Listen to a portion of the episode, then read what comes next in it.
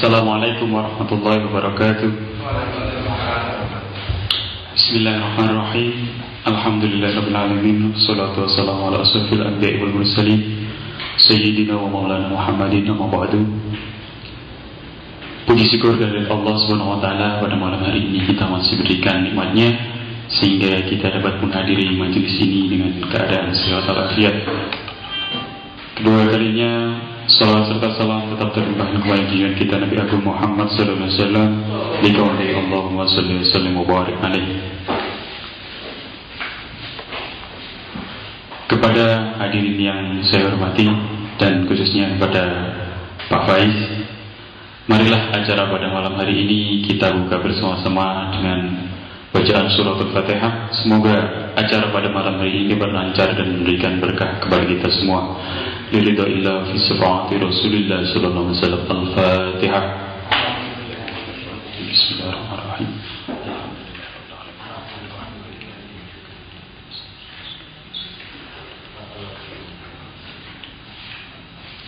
Baik, selanjutnya acara sepenuhnya kami serahkan pada Pak Faiz. Monggo.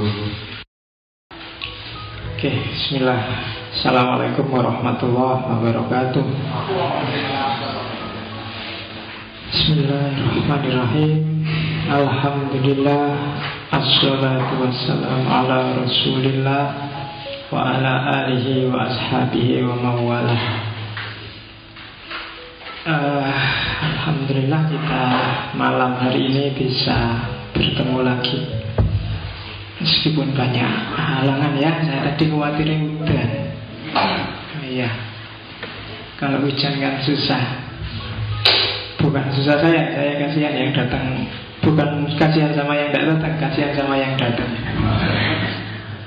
Oh yang tidak datang tidak apa-apa cuma kalau banyak yang datang kok terus hutan dan saya nggak datang itu jadi tidak enak.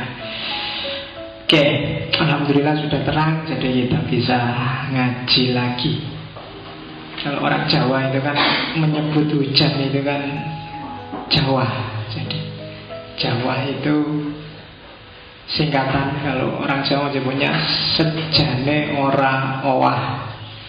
Jadi kalau ada hujan, pokoknya kalau kita sudah berniat apa, jangan berubah hanya gara-gara hujan. Iku ngawur jadi aku ngawur. Oke, ya lah pokoknya pen pen enak ngiyem. Oke, jadi satu, dua, tiga, empat, lima orang ini bagi saya luar biasa yang bisa datang malam-malam hujan-hujan dingin-dingin. Saya ada cerita Socrates itu suatu ketika ada anak muda yang datang pada dia Socrates ajarin saya filsafat yang paling canggih. Socrates kalau kamu ingin ngerti filsafat paling canggih datang besok pagi ke sungai sama saya begitu datang ke sungai paginya coba kamu lihat air itu ada gambar apa? Begitu dia lihat tengkuknya dipegang oleh Socrates terus dimasukin ke air. Buat dia kan megap-megap gitu kan luar biasa mau kurang ajar. Terus lama sampai gitu terus baru ditarik oleh Socrates. Nah apa yang kamu bayangkan ketika kamu tak cemplungin di kali itu dia masih mau kurang aja mau bunuh saya kok saya ingin nyari hikmah kok malah mau dibunuh mau di enggak saya cuma mau tanya waktu kamu tadi tak masukkan ke air itu apa yang paling kamu butuhkan? Ya udara. Karena kalau dimasukkan ke air kan saya nggak bisa nafas Saya butuh udara. Oke kamu datang lagi padaku untuk belajar tentang filsafat. Kalau kamu sudah butuh tentang filsafat itu seperti kamu butuh udara Jadi sudah merasa penting, sangat butuh Tidak peduli apa pun, sing dimikir cuma udara Jadi gak peduli ada halangan apa pun Ingin belajar filsafat baru kamu datang Kalau enggak eman-eman nah, Itu itu anekdot tentang Socrates. Jadi karena apa-apa itu saya lebih takut orang yang ngerti setengah dibandingkan orang yang tidak ngerti sama sekali. Nah kadang-kadang orang ngerti setengah itu menang gaya nih, merasa sudah tahu tapi sebenarnya dia belum tahu apa-apa. Maka kalian kalau belajar apa-apa jangan setengah karena orang setengah itu biasanya merasa sudah bisa terus ngajari orang dan dia bisa menyesatkan orang. Mending orang yang nggak ngerti sama sekali dan dia sadar bahwa dia nggak ngerti. Ya, karena banyak orang yang kalau klasifikasinya Ghazali kan gitu. Ada orang yang ngerti dan dia sadar bahwa dia ngerti. Nah ini guru, ustadz, dosen itu biasanya Ngerti dia ngerti Maka dia bisa ditanyain Tapi ada orang yang kedua Dia ngerti tapi dia tidak sadar kalau dia tidak ngerti.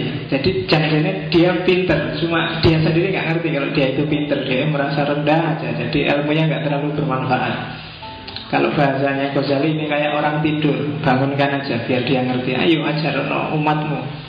Itu ada tipe ketiga orang yang nggak ngerti Tapi dia sadar kalau dia nggak ngerti. Ini orang bodoh tapi aman Karena dia sadar nggak ngerti kan dia tidak merusak. Tipe yang paling gawat tipe terakhir. Orang yang nggak ngerti Tapi dia nggak sadar kalau dia nggak ngerti. Oh, Itu bahaya di TV banyak yang kayak gitu. Maka kamu hati-hati dengan orang tipe yang keempat. Di TV itu kan nggak jelas Bidangnya apa, pokoknya orang terkenal ada apa aja diwawancarai sama TV Dan pandangannya mesti menyesatkan kamu Maka hati-hati. Kalau tentang hukum ya percayalah yang ahli hukum. Kalau tentang pendidikan ikutilah ahli pendidikan. Kalau tentang filsafat percayalah ahli filsafat. Itu lebih aman. Karena kalau di TV kan opo-opo ditakok gitu Artis ditanya tentang boleh nggak nikah sampai sembilan? Takoknya artis. Ya kan kayak yang subur itu kan Sing ditakoni artis. Ya susah parameternya susah. Oke Masuk ke materi kita. Minggu lalu kita sudah ngomong tentang Skeptis. Hari ini kita masuk ke epistemologi sosial. Tema epistemologi sosial ini nanti bisa dua sampai tiga kali Tema pertama kita adalah lawannya skeptisisme. Kalau minggu lalu skeptis itu adalah cirinya orang-orang khusus, para filosof, para ilmuwan yang selalu mempertanyakan, maka hari ini kita masuk ke lawannya. Logikanya orang secara umum, kadang orang menyebutnya logika awam, logika orang banyak, cara berpikir masyarakat namanya common sense. Dan dibandingkan cara berpikir skeptis minggu lalu, common sense ini jauh lebih kamu pakai setiap hari. Jarang orang yang konsisten dengan skeptiknya, tapi kamu hidup bekalnya sebenarnya common sense. Pengetahuan-pengetahuan yang kamu dapat sehari-hari sebagai bekalnya orang hidup. Jadi Orang biasa mendefinisikan common sense itu pengetahuan sederhana yang dipahami oleh masyarakat umum. Jadi ini pengetahuan sederhana dan umum, bukan pengetahuan khusus dan luar biasa yang hanya dikuasai segelintir orang. Jadi ini semua orang tahu, semua orang ngerti. Ini pengetahuan-pengetahuan dasar dan umum. Bukan pengetahuan sekolahan Meskipun kadang-kadang sekolahan juga ngajarin itu. Itu common sense. Orang asal akalnya waras Akalnya waras itu tidak lagi Stres, tidak lagi Sumpel, tidak lagi marah, tidak lagi Itu pasti dia bisa menangkap common sense. Saya sebut nggak stres, nggak marah, nggak sumpel Karena kemarahan, kesumpekan, kesedihan itu kadang-kadang bikin akal tidak sehat. Makanya dalam ada dulu zaman saya kuliah ada mata kuliah namanya adabul bahsi wal munadhor. Jadi adab, etika, diskusi dan bertukar pikiran. Itu di antara syaratnya itu. Jadi kamu diskusi yang pertama nggak boleh marah, nggak boleh terlalu lapar, nggak boleh terlalu haus, nggak boleh terlalu ngantuk. Pokoknya gitu-gitu biasanya bikin akal nggak sehat. Iya, kalau kamu ngaji habis isa ini saya sarankan sudah makan. Kalau belum makan, kasihan panitianya kamu bolak-balik ngambil jajan sama minum tidak konsentrasi sama materinya. Karena, kalau kamu lapar materi biasa-biasa aja nggak masuk apalagi materi filsafat. Sedang marah juga gitu kalau kamu sangat marah juga peteng kamu. Akalnya sudah nggak sehat. Kalau kamu sedang marah belajar filsafat itu saya nggak tahu hasilnya jadi apa. Sedang sangat sedih juga begitu sedang maka asal akalmu sehat common sense itu bisa kamu tangkap itu aja cirinya bahkan kamu nggak mikir aja sense itu datang sendiri. Kamu hidup mulai kamu bayi sampai hari ini itu sebenarnya akumulasi-akumulasi pengetahuan praktis sehari-hari. Maka kadang-kadang pengetahuanmu yang di kampus, di kelas Sama pengetahuanmu yang hidup sehari-hari Seolah-olah ada jarak. Karena kampus dan kelas itu isinya pengetahuan-pengetahuan khusus. Sementara hidupmu sehari-hari itu ya sehari-hari bahwa bumi itu bulat, iya kamu tahu dari kelas, kamu tahu dari kampus, kamu tahu dari buku-buku. Tapi dalam prakteknya kan kamu karena ada gravitasi bumi itu rasanya tidak bulat, tapi datar. Dan kamu bikin apa-apa kan juga berdasarkan common sense bahwa bumi datar. Kamu bikin tiker juga tikernya dibikin datar, nggak dibikin melengkung. Kamu bikin kursi juga kamu bikin datar juga kan. Itu common sense. Meskipun kamu ngerti bumi itu bulat. Bumi bulat kan ilmu di kampus itu common sense. Ada common sense yang sifatnya universal Ada common sense yang sifatnya lokal.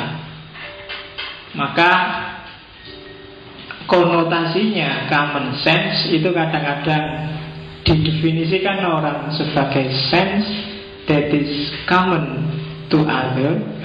Jadi pemahaman, penyerapan understanding, sense itu kan pemahaman yang umum tuh other, yang umum dipahami orang sekelilingmu. Tapi kadang-kadang juga dipahami sense that is common to humanity. Jadi pemahaman yang umum untuk semua orang. Jadi yang pertama ngomong sifat lokal, yang kedua ngomong sifat universal. Tapi dua-duanya sama disebut common sense. Dalam banyak hal mungkin orang Jawa sama dengan orang Amerika. Ya kan? Itu common sense. Atau kalau istilahnya Ghazali ada badur ilal fahm. Apa yang paling duluan muncul dalam pemahamanmu ketika melihat sesuatu? Itu common sense Yang paling muncul duluan Ini biasanya yang muncul duluan ini nggak bisa dimanipulasi. Orang itu semakin panjang berpikir biasanya semakin manipulatif. Tapi yang duluan muncul ting pertama itu biasanya lebih murni. Itu yang common sense. Ada apa ya contohnya ya? Atabadri il faham itu. Misalnya kamu sama pacarmu malam ini nginep di hotel tidur berdua. Common sense kamu mesti bilang alam mesti itu ngapa-ngapain itu itu itu biasanya yang paling mungkin yo yang muncul di kepalamu pertama itu tadi. Meskipun dia mungkin di dalam itu nggak ngapa-ngapain mungkin tahajud bersama tahlilan wiritan.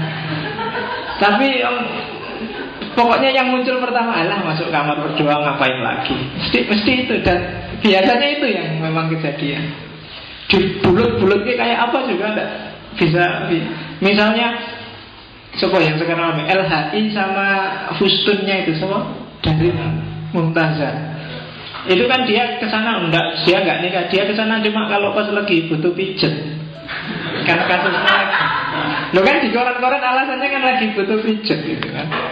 Tapi yo kamu kan sudah bisa menebak yang muncul di kepalamu pertama biasanya ya, ya itu malah mau ke mana bikin alasan kayak gimana pun yang muncul. Itu namanya ada batur ilal faham jadi yang muncul di kepala pertama. Kamu lihat temenmu Tiba-tiba dia Aduh dia kok nggak lulus ya mata kuliah ini? Yang muncul di kepalamu dia mesti sedih.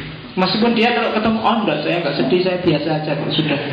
Nilai E itu bagi saya biasa wajar Ya itu itu biasanya sudah diolah oleh perasaannya, tapi aslinya ya mesti sedih lah. Itu ada bajur ilal faham yang lebih dulu muncul dalam pemahaman. Itu biasanya lebih murni. Itu yang disebut common sense.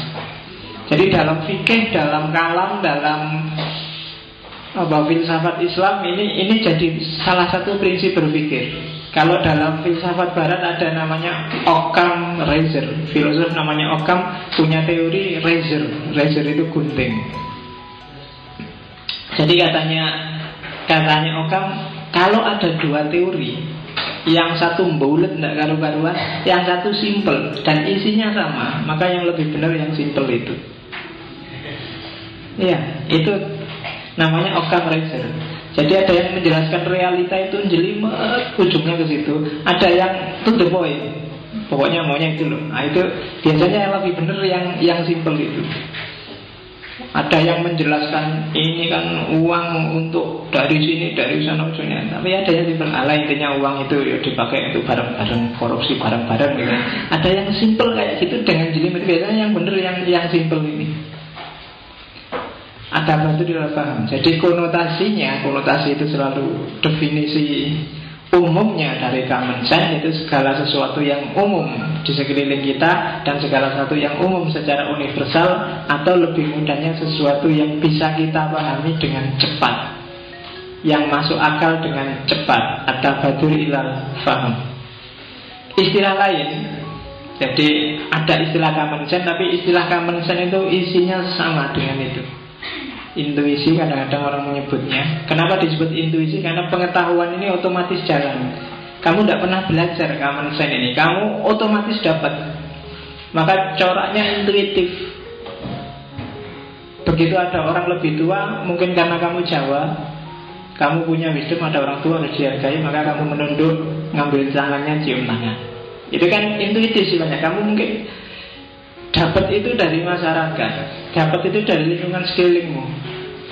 Yang kedua good sense. Good sense itu ya tadi akal sehat. Atau ada yang menyebut pre-theoretic belief. Kepercayaan yang belum diteorikan Jadi keyakinan-keyakinan sosial yang belum dirumuskan teorisinya Pokoknya itu dipraktekkan aja Dijalankan aja.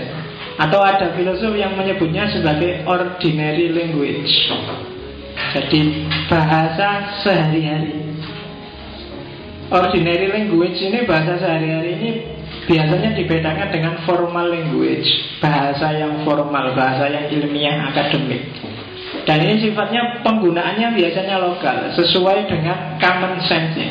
Di Jogja misalnya ada istilah apa yang secara common sense definisinya mungkin beda dengan di tempat lain. Misalnya istilah pasar kembang. Yo, kan? Kamu ketawa langsung karena kenapa kamu ketawa? Karena ini sudah intuitif dalam dirimu istilah pasar kembang itu bagi orang Jogja pasar kembang konotasinya langsung menuju ke sana.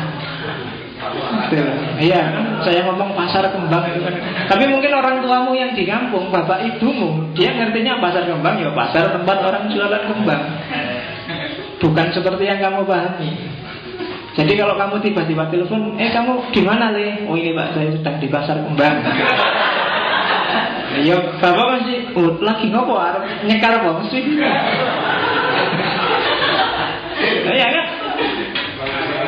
Ya konotasinya sudah beda, common sense-nya sudah beda, gitu.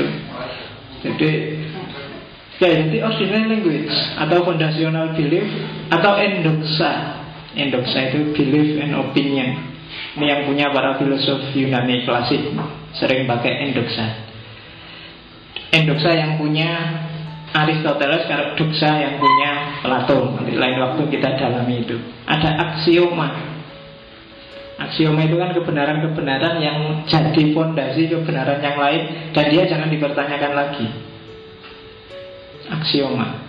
Ada wisdom Kebijaksanaan lokal cara masyarakat mengelola komunitas dan mengelola lingkungannya itu biasanya menyusun wisdom-wisdom. Kadang bisa bercorak mitologis kadang juga bercorak logis. Tapi ini termasuk jenis common sense. Dia kamu pelajari sejak kecil. Ada folk wisdom itu sebenarnya sama aja maksudnya. Ada folklore. Folklore itu kan kebijaksanaan lokal opini lokal, pandangan lokal, perspektif lokal, atau public opinion, pandangan publik. Dan ini sifatnya common sense. Masyarakat punya logika sendiri untuk menangkap realitas. Dan setiap orang dididik, dibesarkan dengan menyerap logika masyarakat ini.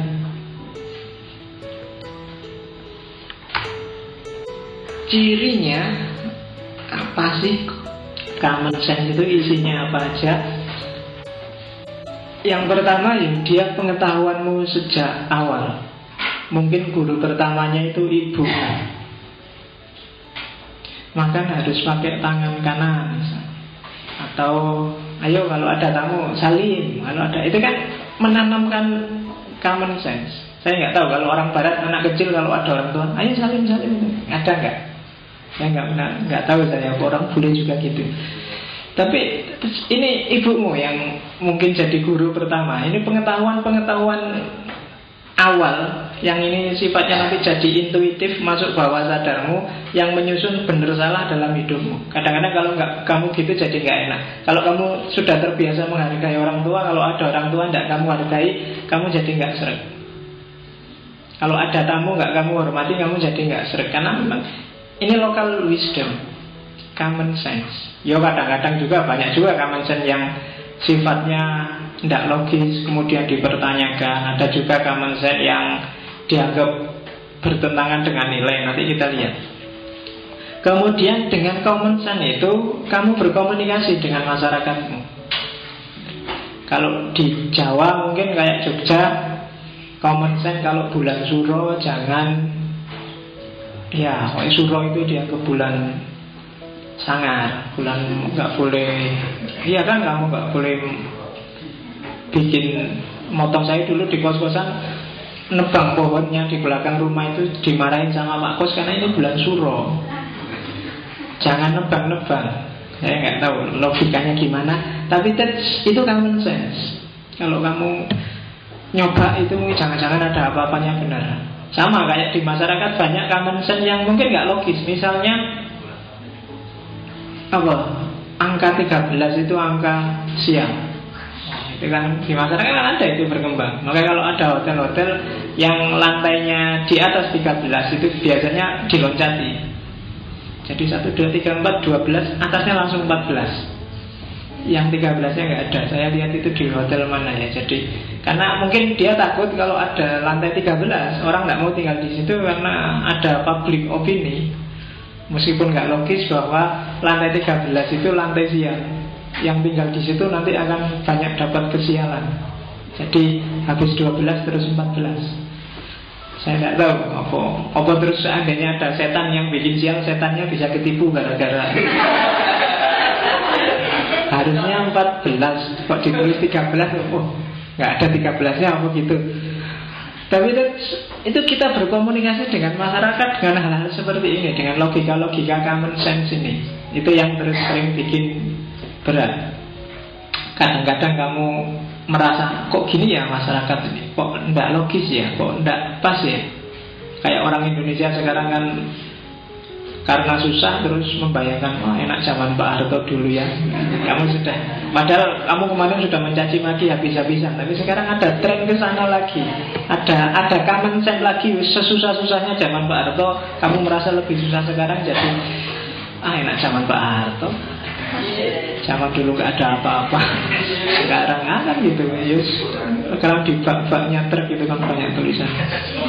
Iya Sejak dulu saya tertarik dengan Kalau kamu ada yang mau nggak meneliti tulisan di bak-bak tergitu Biasanya agak unik.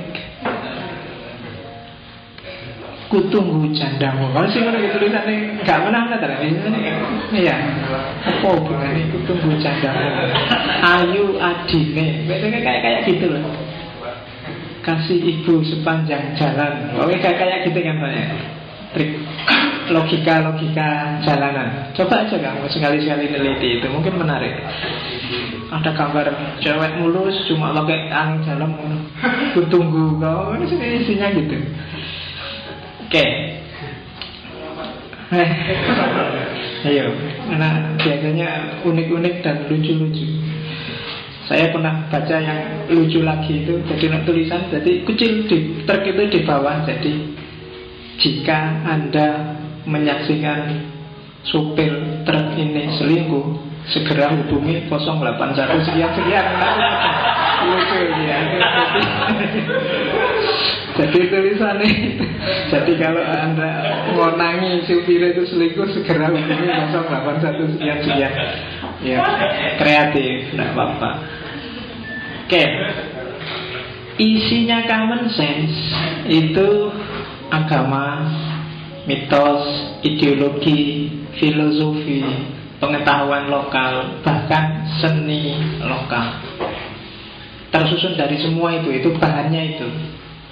Bisa kamu lacak Kenapa orang Jawa percaya suro Percaya wage, kliwon, legi Itu karena dia punya religi semacam itu Dia punya mitologi semacam itu Punya ideologi filosofi sendiri Sultan Agung ngarang hari ada wage, kliwon, paing, pon lima. Sementara minggu itu tujuh. Dia dia punya logika sendiri Punya punya ideologi sendiri. Dan itu kan sudah dididikkan pada kita. Saya sejak kecil itu sama kalau pas weton itu disuruh puasa. Itu dalam agama tidak ada.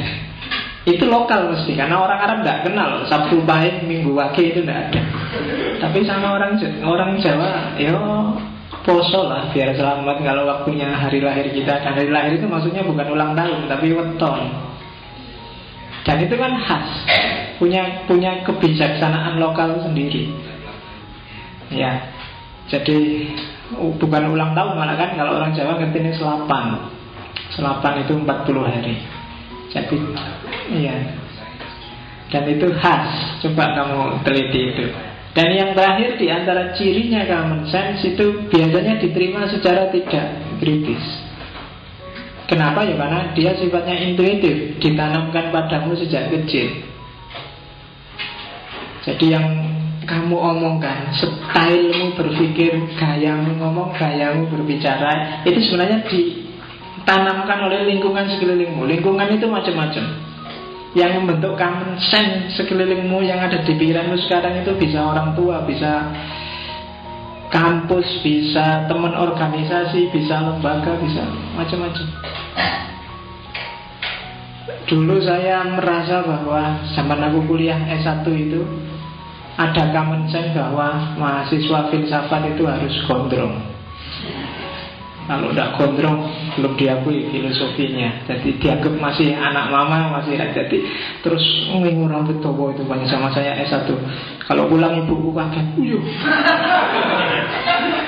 Kagetnya bukan karena gondrong, no, cacilik rambutnya gondrong. jadi saya tidak mikir itu pantas apa tidak pantas filosof ya harus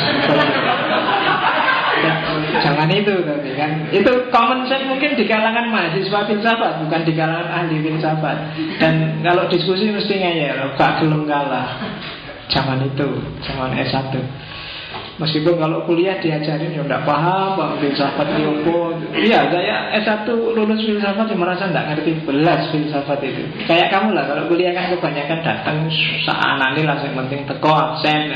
Ngerti juga tidak Ilmu itu paling Ilmu itu malah saya tidak Dapatnya tidak di kelas Dapatnya malam hari sebelum ujian Itu baru nyantol Nah nanti keluar ujian hilang lagi Biasanya gitu dan kadang-kadang gaya dosen sama gaya kita kan nggak nggak sama. Jadi kadang-kadang saya harus ngempet untuk bertahan dengan gaya dosen yang kadang-kadang saya nggak cocok. Dosen zaman dulu beda dengan dosen zaman sekarang. Sekarang dosen enak-enak. Zaman saya dulu wah dosennya dosen lama itu kan gitu. Kalau kamu ngantuk, eh ngantuk sini sini. Wudhu dulu di belakang. Habis itu keluar mau duduk. Eh siapa yang nyuruh duduk? Berdiri. Dulu saya pernah dihukum gara-gara kancing yang atas ini tak buka satu gini. Wah, eh, kamu mau jadi jagoan ya? Iya. Loh, common sense mungkin zaman itu bahwa kalau ada sini dibuka kamu mau berdiri mesti kalau ininya dibuka satu. Itu sejenis common sense juga bagi masyarakat tertentu. Kalau zaman dulu gitu, sekarang mungkin jarang ada dosen killer. Kalau dulu, wah, ada yang dulu dosen yang nilai B aja haram. Paling tinggi nilai C. C itu paling di kelas 1 2 D E. D E. Ada banyak zaman dulu kayak gitu dulu saya punya dosen kalau ujian dia nggak pernah bikin soal. Dia cuma ngambil dari buku terus diambil satu paragraf dan itu soal pertama. Nanti satu paragraf itu dipotong tengah-tengahnya. Set set set. Isilah titik-titik yang dibuat iya Nanti kadang-kadang ini isinya dan atau maupun atau itu kadang-kadang ada yang kayak gitu. Karena ada kalimat yang atau atau dan ya. Ini kadang-kadang bisa keliru itu. Dan dia pintar kalau milih kata yang bikin rumit itu. Dan ada yang kayak gitu. Kalau sekarang ada kayak gitu mungkin habis kamu demo meski. Kalau dulu nggak berani. Dan common sense common sense ini memang diterima secara tidak kritis. Ini ini dulu saya presentasi ini untuk ngasih contoh common sense itu an, dulu tak kasih contoh goyang kepala. Kalau di India orang goyang kepala itu artinya iya, tapi kalau di Indonesia artinya kan tidak. Kalau orang India sudah aja aja goyang-goyang itu berarti ya. Tapi kalau di Indonesia, kalau kamu geleng-geleng kepala berarti tidak. Itu common sense. Kamu kan nggak pernah secara spesifik kursus kalau nunduk itu enggak, tapi itu jalan aja di sekelilingmu. Mau? Apa? Nggak mau? Enggak. Goyang. Tapi kalau di India kebalikannya, mau aja. ya, itu contoh paling gampang dari common sense. Di barat misalnya, gestur kalau ini top, di mana-mana top, kalau gini enggak. Tapi kalau di Indonesia, kamu kenal ini saya nggak tahu tahun berapa. Kalau di barat ini kan artinya apa? Fak itu apa? Cik saya Nah, jari ini ada. Kenapa sih kalau kamu dikayak gini? Itu maksudnya kami itu useless, nggak berguna. Kenapa? Karena di antara lima ini, ini yang paling nggak berguna jari itu.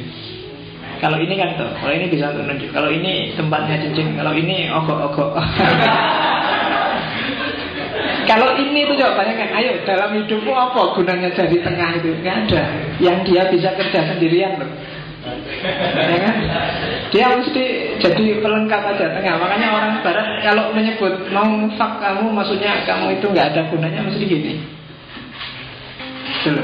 Makanya tiga hari yang lalu saya ada pengajian di pondok itu ada fikih itu ada santri tanya pak kalau sholat itu gerakannya Kan sholat itu batal kalau gerakan tiga kali. Saya jawabnya ya tidak mesti. Kadang satu kali juga bisa membatalkan sholat. Loh kok bisa pak? Ya kalau misalnya sholat tapi gerakan itu satu kalinya gini Sholat itu batal Loh ya kan? Kan bayanganmu kan gerak sekali tidak batal. Iya tapi kalau kamu gerak sekali Sholatmu batal. Tidak harus nunggu tiga kali untuk membatalkan sholat. Itu Jadi fikih juga tidak mesti Makanya jangan jangan dikira Fikih itu eksak Tidak ya tergantung apa-apa.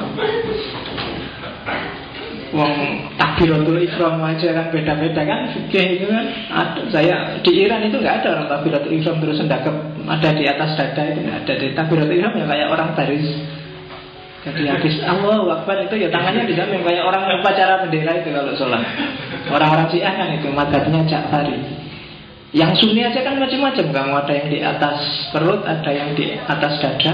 Ada yang di atas dada di samping kayak orang kena tembak itu Allah. Jadi tidak eksak. Sholat itu wajib eksak, tapi isinya macam-macam, tidak eksak.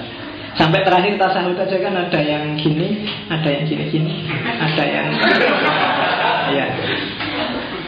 Saya saya pernah sholat jujur orang Perancis, tasawufnya khas. Orang Perancis itu waktu dia tasawuf gerak terus tangannya, jadi gini terus, terus sambil tasawuf dengan Iya, tangannya digerakkan terus. Begitu selesai, tek,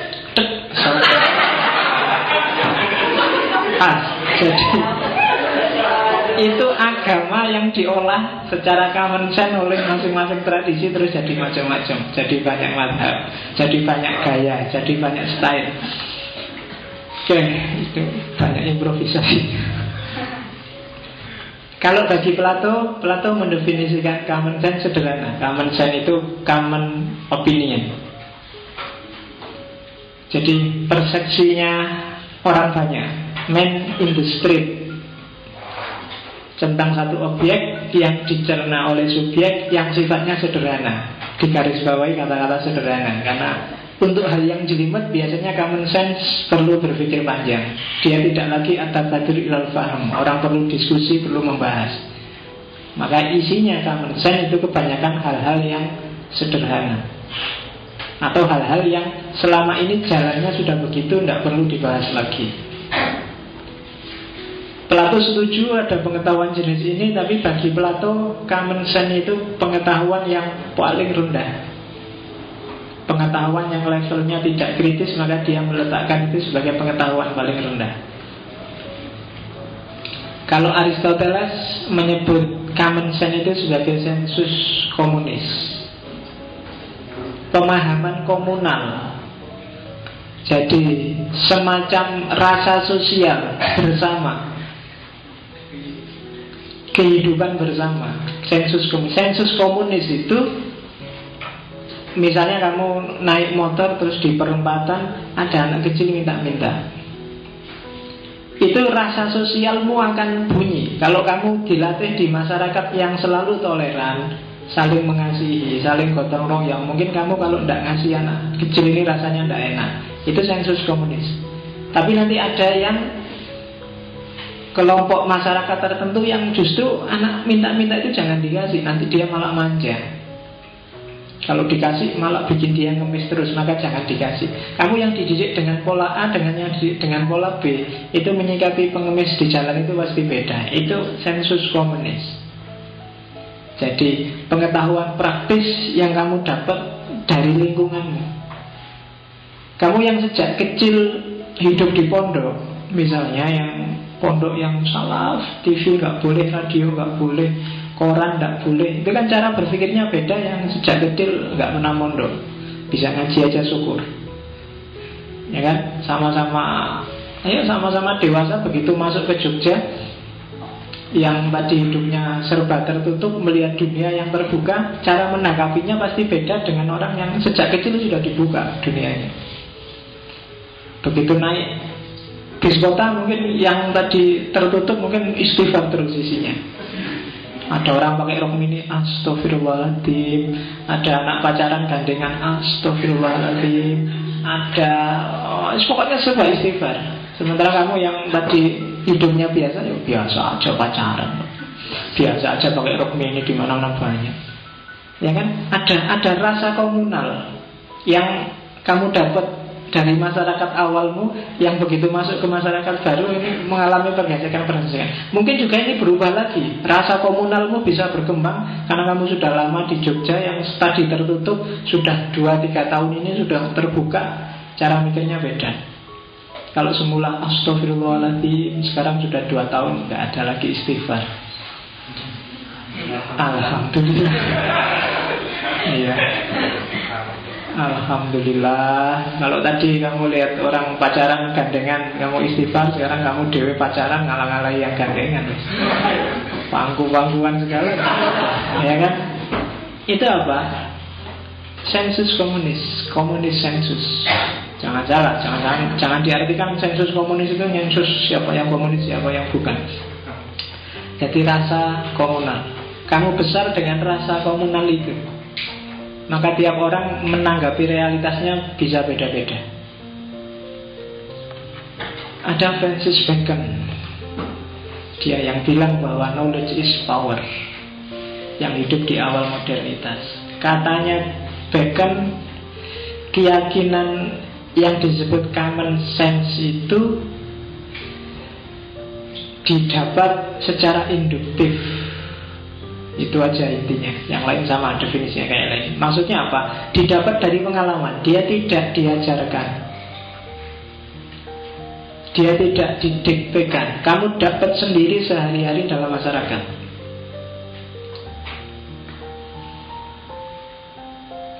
Misalnya apa ya Tradisi-tradisi lokal yang Itu otomatis kamu dapat. Misalnya di Madura ada tradisi lebih baik mati daripada malu sehingga ada tradisi carok. Itu lokal wisdom. Bapaknya nggak pernah ngajarin yang kayak gitu. Tapi didapat dari pengalaman.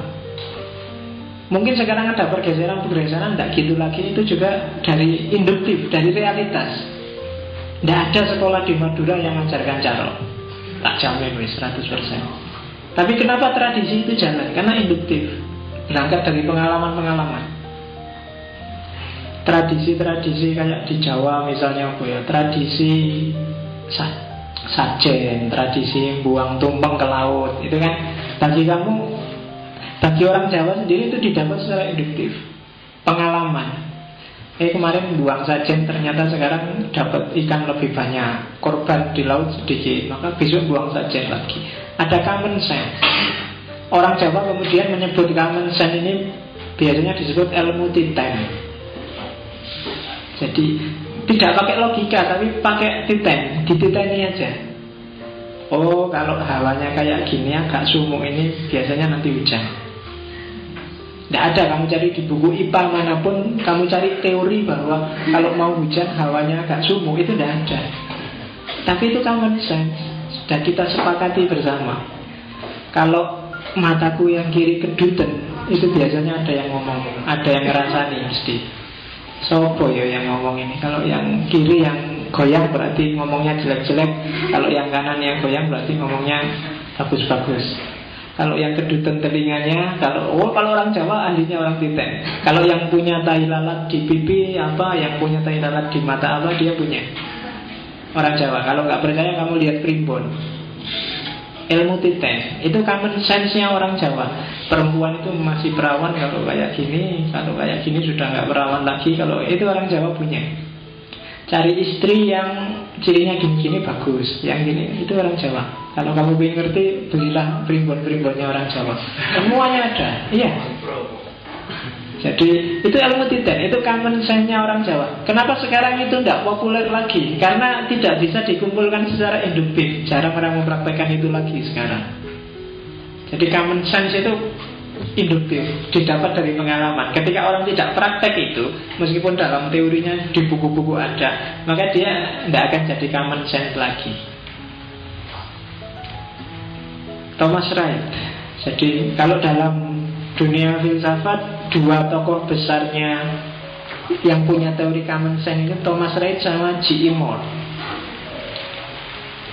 Jadi katanya Thomas Wright common sense adalah akumulasi pengalaman melalui pemahaman yang sederhana, simple apprehension.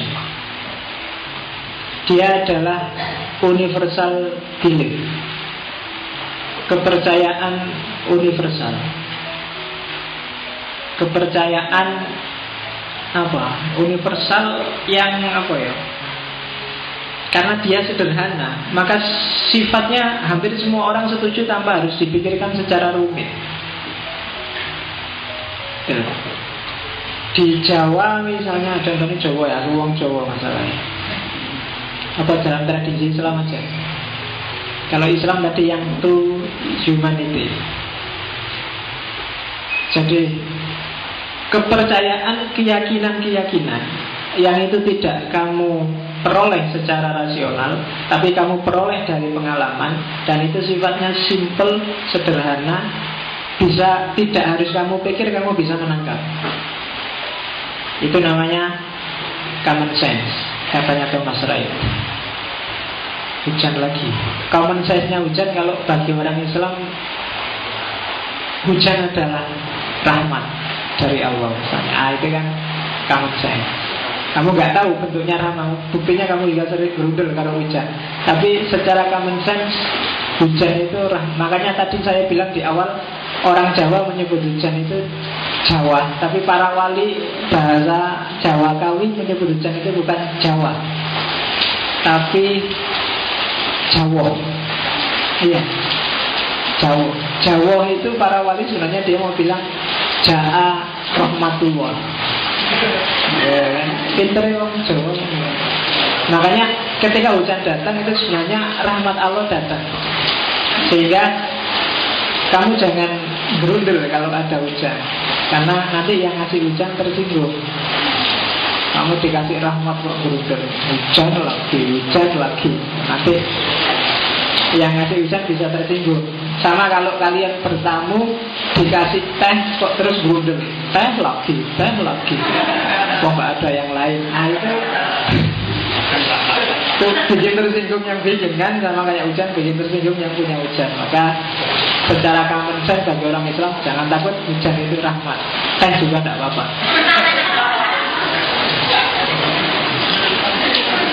Oke Tapi enggak. Itu katanya Thomas Rai.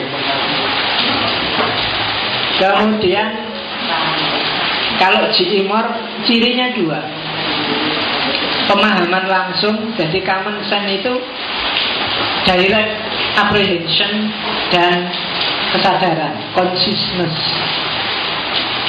Maksudnya kesadaran apa? Manusia terlibat langsung dengan pengetahuan ini Beda dengan ilmumu di kampus-kampus Beda dengan ilmumu di kelas-kelas Jadi kita terlibat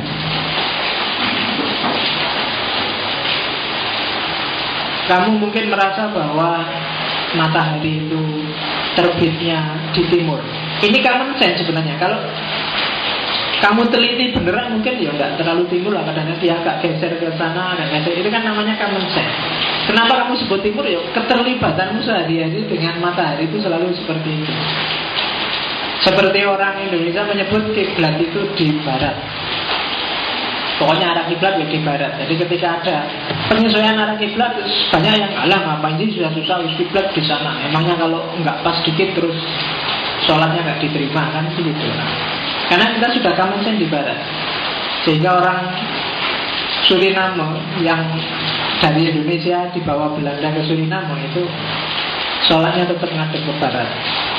Meskipun dia harusnya ngadep ke selatan nanti Karena di sini dia ngadep ke barat Ya selagi tetap ngadep ke barat Itu karena common sense Jadi tidak ngerti bahwa sholat itu ngadep ke kiblat Ngertinya sembahyang dia ngadep ulon Jadi terus menghadap ke barat dan ini common sense ini kenapa? Karena dia melibatkan kesadaran ketika dia hidup di Jawa. Jadi meskipun dipindah ke Suriname tetap begitu. Orang Jawa kesadarannya kesadaran mistik. Maka ketika apa?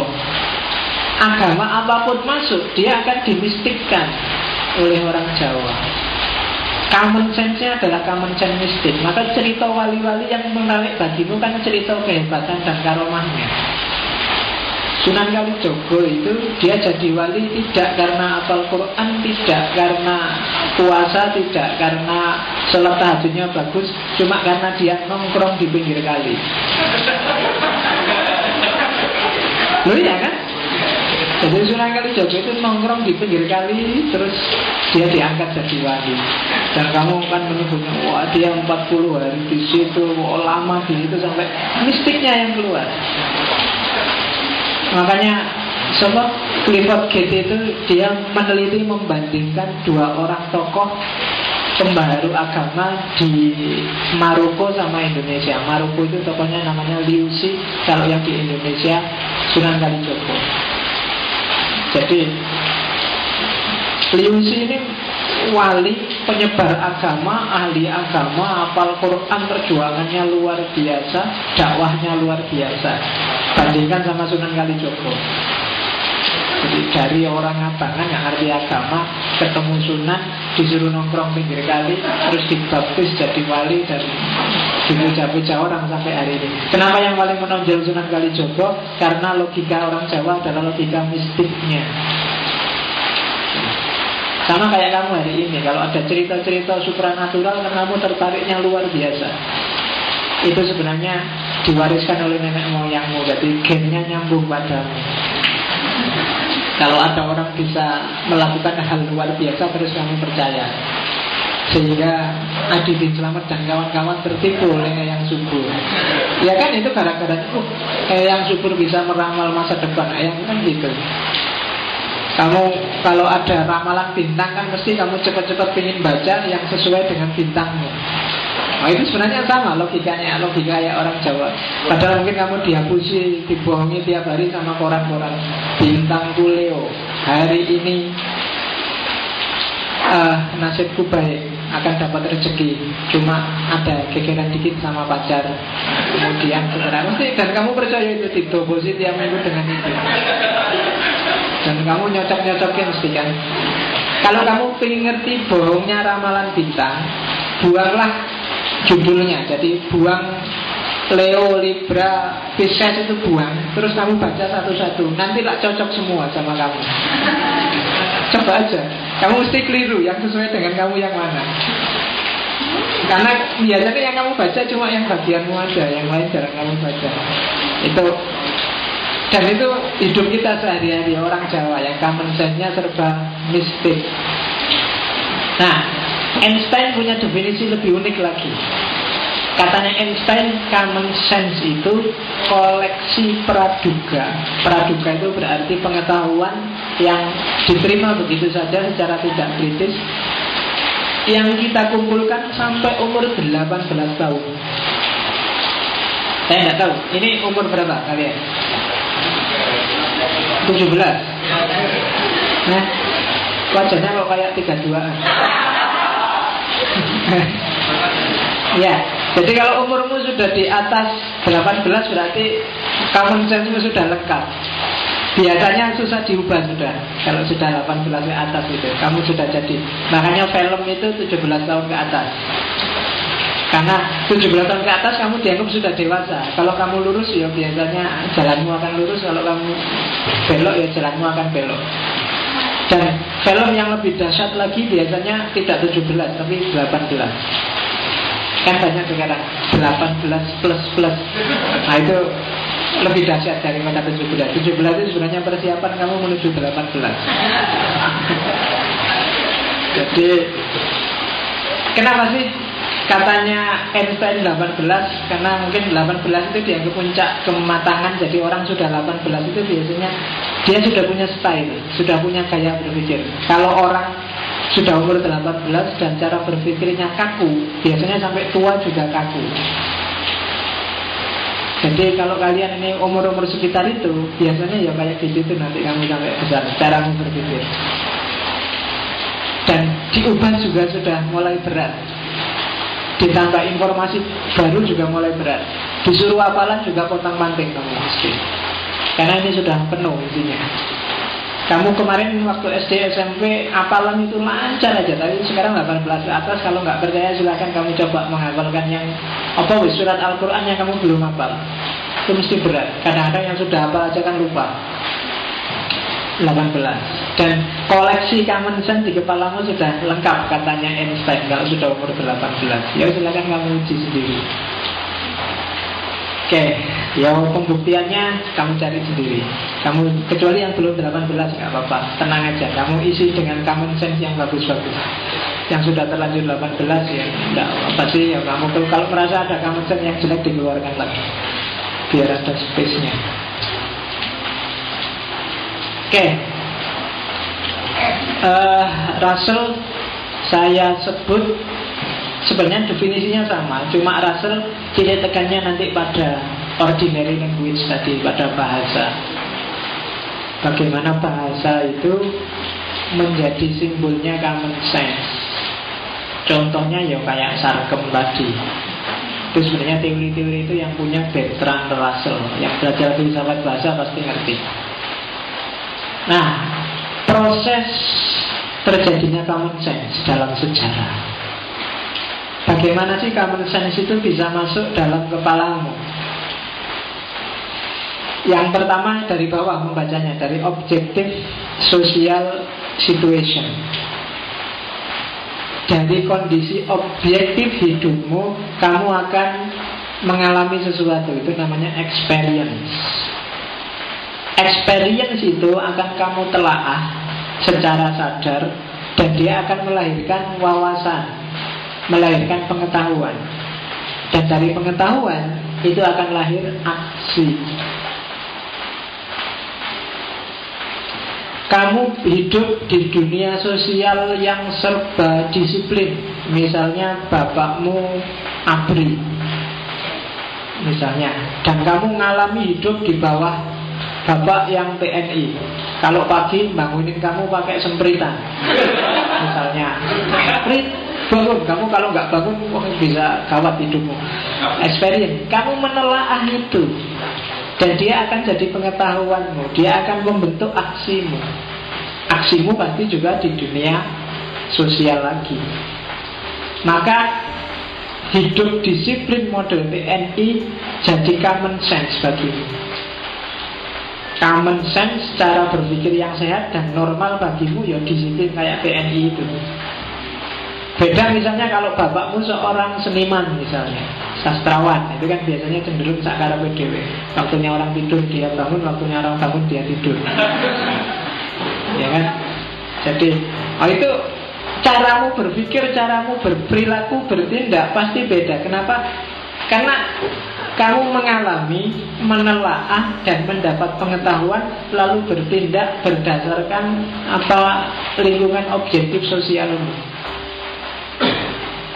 Orang Jawa itu cenderung menekankan harmoni, kerukunan, ketertiban, yang penting nggak gegeran. Maka dulu orang dikenal Jawa itu dikenal ramah. Bukan berarti sebenarnya dia ramah, cuma dia males gegeran. Daripada gegeran sudah lah nggak apa-apa.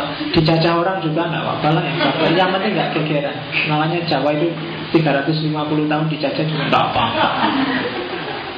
Ya kan kita Yang penting rukun lah meskipun sama penjajah Harmoni Ya kan Kan sekarang banyak Coba kamu kalau ada konflik-konflik Bagi orang Jawa sudah nggak perlu gegeran Ngapain sih sudah Yang ditekankan duluan bukan problem solving Tapi jangan gegerannya Dan itu persis yang diterapkan oleh Soeharto Zaman Orde Baru. Dia tidak kuat mendengar atau melihat gegeran, konflik, perbedaan. Dan dia menanam bom waktu dengan itu. Akhirnya meledak. Coba bisa diminit lebih bagus Mungkin tidak terjadi ledakan di belakang. Tapi karena dia Jawa Bagi dia yang penting adalah stabilitas. Ada instabilitas jenis apa pun Harus cepat-cepat dimatiin Sehingga sekarang dia bisa gaya Piye kabarnya Enak zaman itu mesti Kenapa? Karena orang pasti yang dibayangkan stabilnya zaman Pak Harto. Dan generasi keluaran Orde Baru, didikan Orde Baru pasti beda dengan generasi didikan reformasi hari ini. Kalian bagi saya umur-umur didikan reformasi. Kalau saya masih didikan Orde Baru. Karena saya SD tahun 80-an SMP Jadi jatuhnya Soeharto 98 itu bareng saya lulus S1 jadi sudah di atas 18 Jadi common sense-nya itu common sense orde baru. Jadi yang dipentingkan stabilitas Harmoni Bukan gegeran. Jadi kalau ada orang demo ya Alah ngapain demo capek-capek? Cara berpikirnya begitu. Kalau sekarang kan kalian beda sudah Itu kenapa? Karena, karena bangunan common sense yang ada di kepala beda Oke. Apa sih yang common sense pasti ada Satu-satunya yang tidak bisa diberikan oleh common sense adalah membuat breakthrough Terobosan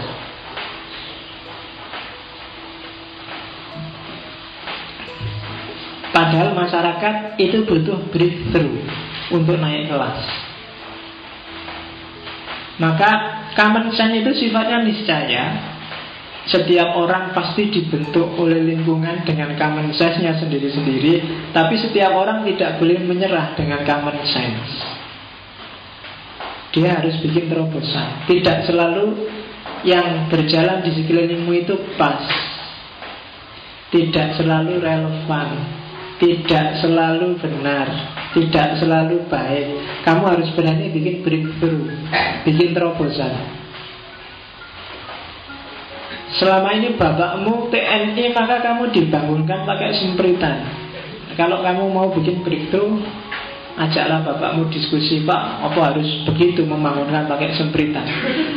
Kalau cuma pakai sempritan Saya belum bangun, pakai trompet aja bisa Nah itu kan terobosan baru. Dari sempritan jadi trompet Tambah nemen. Oke, jadi dengan common sense kamu tidak bisa bikin breakthrough Orang jadi cerdas, jadi menonjol, jadi tokoh itu ketika dia tidak menerima begitu saja common sense tapi dia bikin terobosan-terobosan baru. Kamu bisa sudah hidup dengan common sense, tapi kalau kamu menyerah dengan common sense, kamu jadi ordinary people, orang biasa, akeh tunggale. Paling habis kuliah rencanamu kerja, habis kerja kawin, habis kawin punya anak, setelah punya anak tidak mikir apa-apa Yang penting gede ke anak. Dan sejarah Bukan tentang orang-orang awam Tapi sejarah itu tentang orang-orang besar. Jadi yo Tidak apa-apa sih kamu bekalnya common sense aja Tapi yo besok tidak dicatat oleh sejarah. Maka kalau kamu ingin jadi sesuatu, jangan gampang nyerah dengan common sense. Jadi kamu harus apa? Ya harus gini. Apanya sih harus ngaji filsafat tiap rebu? Enaknya gimana ini sudah lima kali ini Jangan-jangan Nah itu bikin breakthrough namanya Ganti pak ngaji filsafat kok seminggu sekali Seminggu tiga kali aja Ya kamu enak sumpah aku. Seminggu tiga Seminggu sekali aku. Kenapa saya jaketan gak tak copot-copot Tadi siang agak masuk angin Jadi aku. Harus nyari keringet Jadi dipaham ini sudah rang ketiga bajunya. Sengaja nyari keringet Gampang keringet kalau kamu ngajak kerengan. Oke. Kenapa sih breakthrough itu tidak cuma diperlukan oleh kamu Juga diperlukan oleh masyarakat. Karena masyarakat juga perlu naik kelas. Itu tak kasih IE itu.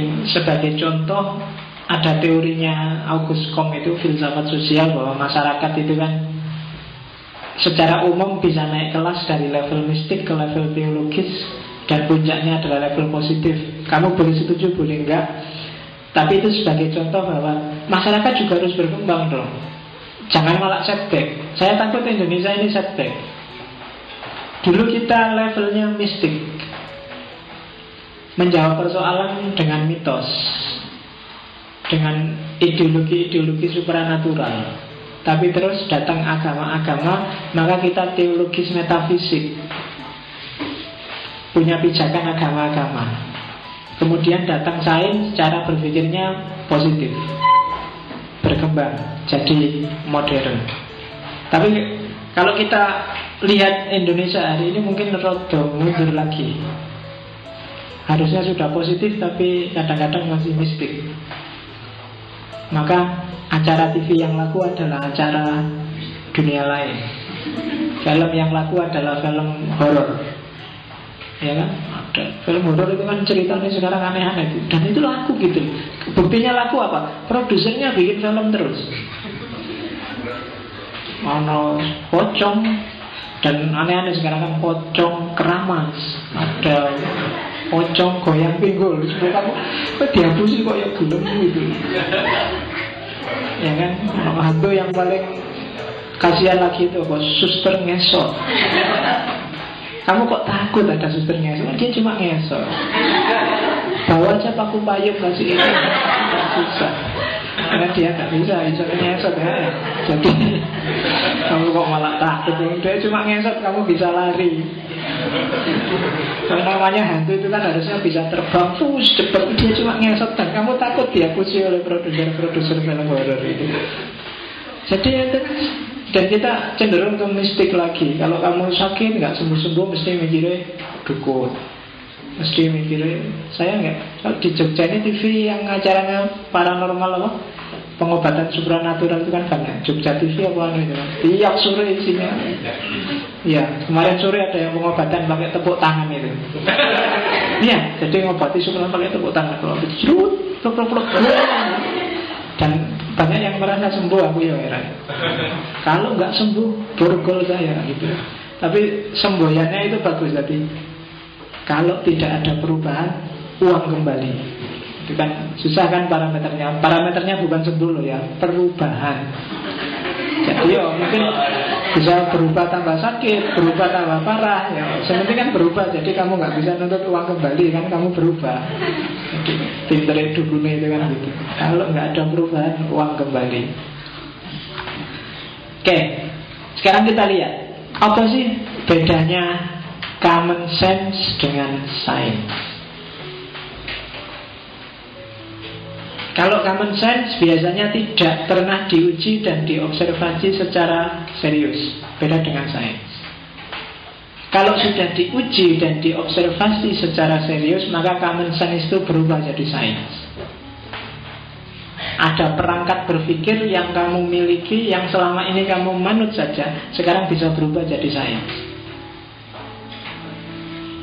Selama ini kamu kamu percaya secara common sense mungkin karena kamu nggak ngerti dalilnya, nggak ngerti dasarnya, pokoknya umat Islam itu nggak boleh makan babi. tanpa menguji. Eh sekarang ada penelitian apa bahayanya babi apa anunya babi ya terus kamu tahu itu makanya dia jadi sains. Kalau selama ini cuma common sense. Orang Jawa dulu bilang jangan duduk di depan pintu kalau waktu maghrib nanti jodohnya susah misalnya. Ah, itu common sense. Tapi mungkin sekarang kamu paham. Oh kenapa sih kalau waktu maghrib kita nggak boleh duduk di depan pintu? Oh karena biar nggak masuk angin. Karena waktu maghrib itu kan biasanya anginnya semilir terus kalau orang duduk di sana terus bisa masuk angin maka orang dulu bilang jangan duduk di depan pintu apalagi kan banyak orang Jawa punya pamali-pamali yang sekarang ketahuan bahwa ternyata itu rasional. Ternyata itu bisa diuji dan diobservasi. Misalnya apa ya? Pijet bayi pijet bayi itu dulu orang merasa bahwa itu membahayakan bayi Tapi penemuan belakangan terbukti bahwa pijat bayi efektif untuk melancarkan jalan-jalan bayi Meskipun kamu ngeri loh, mijat bayi itu kadang kepalanya ditaruh di bawah, dipukul-pukul. Iya, dan eh, ada hasil observasi terbaru efektif. Jadi dulu common sense Kalau bayi sakit dipijat Dan kadang-kadang banyak orang yang rasional Gak percaya ah bayi kok dipijat kayak gitu kasihan. Tapi ada satu dua penelitian membuktikan, oh iya. Orang Cina punya teknologi totok dan tusuk jarum. Itu sudah common sense. Orang itu mungkin ilmunya orang Cina kita nggak ngerti, kita manut aja sehingga banyak yang nggak setuju. Tapi sekarang sudah diuji dan efektif. Maka dia jadi sains. Tusuk jarum itu kan ditusuk-tusuk. Dan saya nggak berani nyoba, cuma katanya nggak sakit loh. Di tusuk perutnya kadang ditusuk kalau sakit leher ya ditusuk lehernya dan nggak keluar darah itu saya tidak tahu kenapa kok bisa begitu tapi ya, itu jagonya orang Cina dan kalau sudah bisa diuji dan diobservasi maka dia jadi sains tidak lagi jadi common sense oke okay. common sense biasanya disimpulkan dengan model generalisasi terbatas. Jadi hanya melihat sekali, dua kali, kemudian disimpulkan. Itu biasanya common sense. Kamu melihat sekali, dua kali, terus disimpulkan. PKS kamu lihat seorang tokoh korupsi, dua orang tokoh korupsi, tiga orang tokoh korupsi, maka kamu simpulkan semua PKS itu isinya orang-orang bobrok. Itu common sense Generalisasi yang apa over Jadi biasanya seperti itu. Sama kayak orang barat lihat Islam. Ada kasus terorisme pelakunya orang Islam. Nah, itu orang Islam lagi orang Islam lagi. Maka terus disebutkan semua orang Islam itu teroris. Nah itu generalisasi. Dan Islam adalah teroris itu di Barat levelnya adalah common sense. Pemahaman yang lahir dari generalisasi terbatas. Masih banyak orang yang beranggapan itu di barat itu. Jadi orang yang sangat bencinya dengan Islam dan dari Islam itu nggak ada yang bagus, pokoknya semua yang dari Islam itu jelek. Maka hati-hati kalau kamu baca website-website sekarang banyak situs-situs yang isinya menjelek-jelekkan Islam. Kamu boleh kritis pada Islam, tapi hati-hati ada level yang ekstrim yang tidak lagi dekonstruksi terhadap Islam tapi sudah destruksi. Jadi kan orang itu ada yang apologi, ada yang kritis, ada yang dekonstruktif, ada yang destruktif. Kalau apologi itu ya apa-apa Islam mesti benar A sampai Z sesuai ideologinya dia. Tidak boleh dikritis Kalau kritis itu melihat porsi dan proporsi Mana yang pas, mana yang tidak pas Mana yang levelnya Al-Quran Mana yang levelnya tafsir. Mana yang pemahamannya orang Mana yang isinya teks. Itu kritis. Ada lagi yang dekonstruksi. Dekonstruksi itu merubah konstruksi lama menuju konstruksi baru. Oke, kalau yang lama umat Islam itu cenderung mistik Sekarang coba kita scientific, Islam yang masuk akal, Islam yang rasional, Islam yang kontekstual, itu model dekonstruksi. Yang paling ekstrim ada yang destruksi. ini Islam harus nggak ada dari sejarah karena dalam sejarah Islam itu terbukti isinya bikin rusuh aja. Bikin susah aja. Gara-gara ada Islam ada tawuran ada bunuh-bunuhan ada terorisme ada nah, itu destruktif. Jadi hati-hati di level jadi kalau membaca internet kamu harus kritis tidak selalu isinya internet itu bagus. Kadang-kadang kamu sendiri bikin makalah jualan aja kan kamu upload di internet.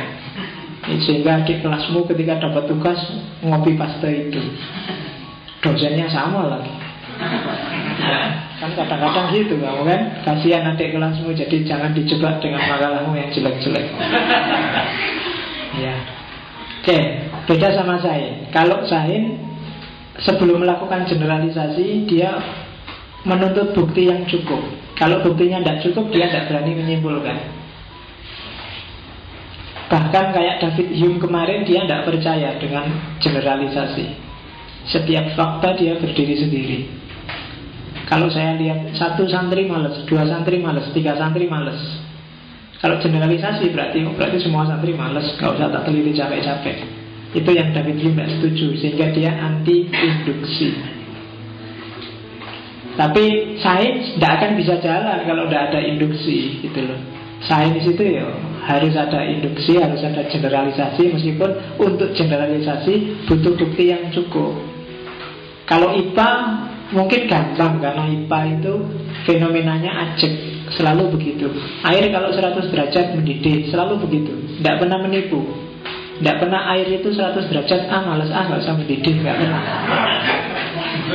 Ya kan beda sama humaniora ilmu sosial kalau ilmu sosial dia agak agak fluktuatif fleksibel maka hati-hati mengeneralisasi fakta dalam dunia sosial atau dunia budaya jadi tidak tidak gambaran. Misalnya ngaji malam hari ini, yang sana angop, yang sini angop, sana juga angop.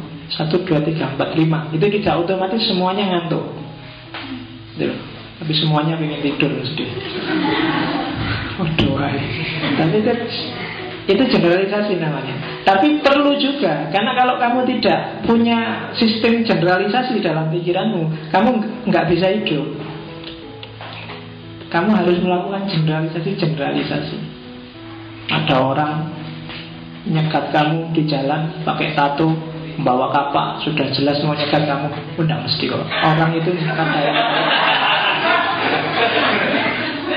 Ya udah jelas ngono ya. Generalkan aja simpulkan. Hati-hati aku harus lari kan gitu aja. Kamu tidak usah ah tidak mesti manusia itu tidak bisa dilihat dari lahirnya. Ya rasa gitu itu harus kamu harus punya perspektif yang general. Jadi nggak harus itu. Oke. Kan sering misalnya orang pakai jubah pakai jenggot kalau kamu ingin disalami orang banyak kamu pakai jubah, pakai serban, nyiu jenggot, datang ke masjid, mengenai di Jawa Timur itu, wah kamu datang langsung orang pada cium tangan. Jadi dan itu terbukti. Saya dulu zaman awal-awal jadi dosen pernah kayak gitu bukan saya jadi aku diundang pengajian yang undang santri di pondok dijemput kok di dalam yang jemput itu kayak si Ain ini pakai topi yang putih anu putih lah aku yo jaketan kayak cahilang begitu nyampe tempatnya pengajian yang diajak rebutan salaman ini undang aku jadi aku dianggap bodyguard itu. Jadi ya wis ora apa-apa. Kenapa orang mengeneralisir pokoknya yang biasa dengan kiai ya biasa kopian ono jenggot sithik rada. Nah itu biasa gitu. Cara berpikir mengeneralisasi. Itu masih mending. Saya dulu di Masjid Bawa malah disuruh nata ke Peter. Jadi waktu diundang ngisi kajian mau buka puasa Undangannya jam 4 tak datang jam 4 belum ada orang ya tak tunggu Terus panitianya datang bawa tiker itu Mas buat dibantu nota tiker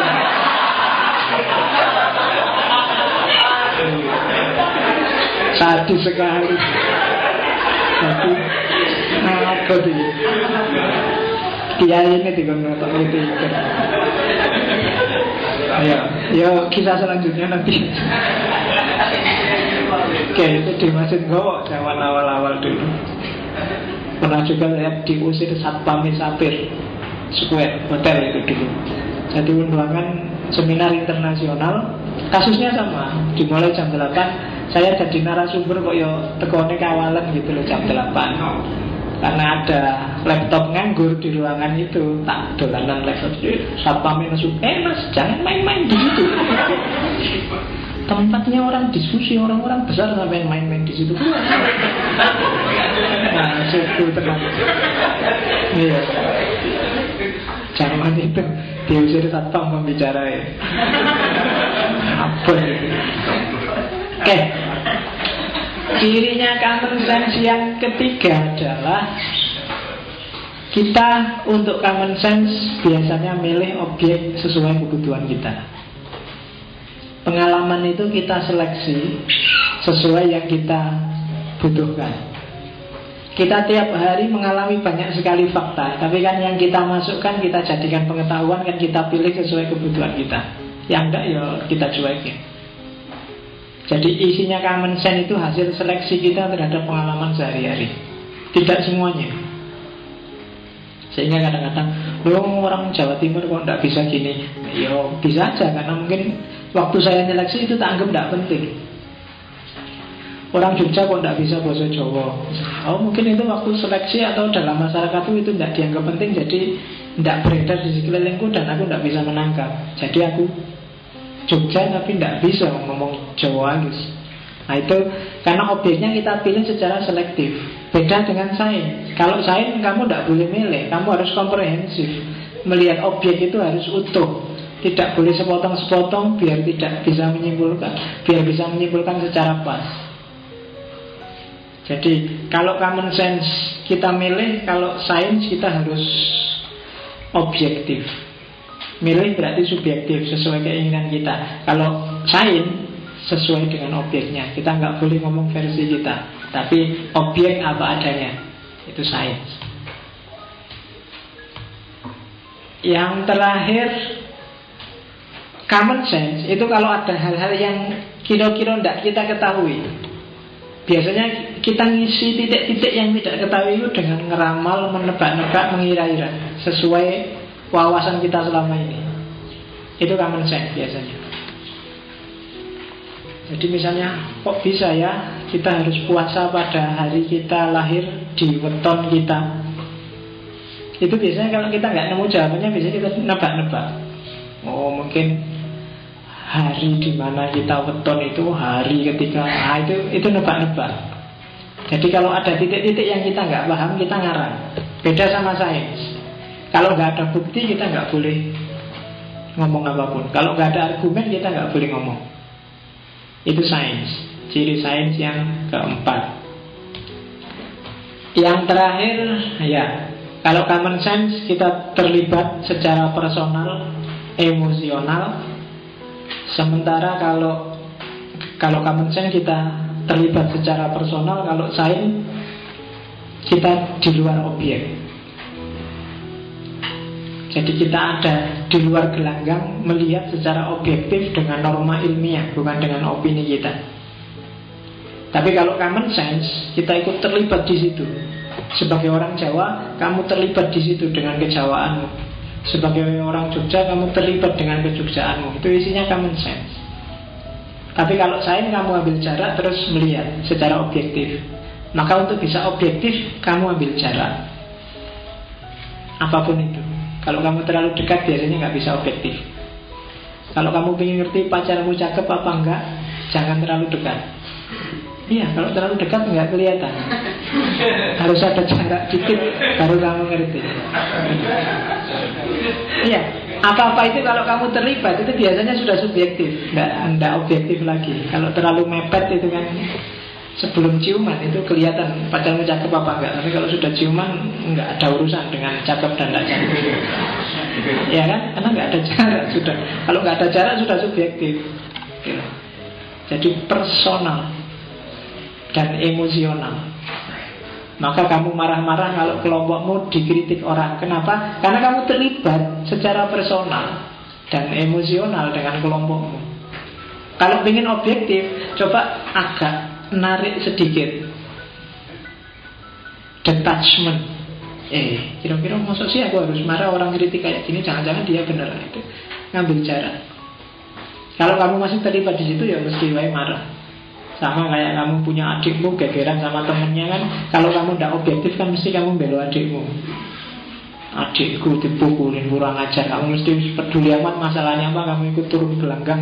Dia kamu bantu adikmu mukuli lawannya Nanti kakaknya dia datang karena lebih besar Terus kamu lari. Oke. Okay. Nah itu common sense Karena kamu tidak objektif.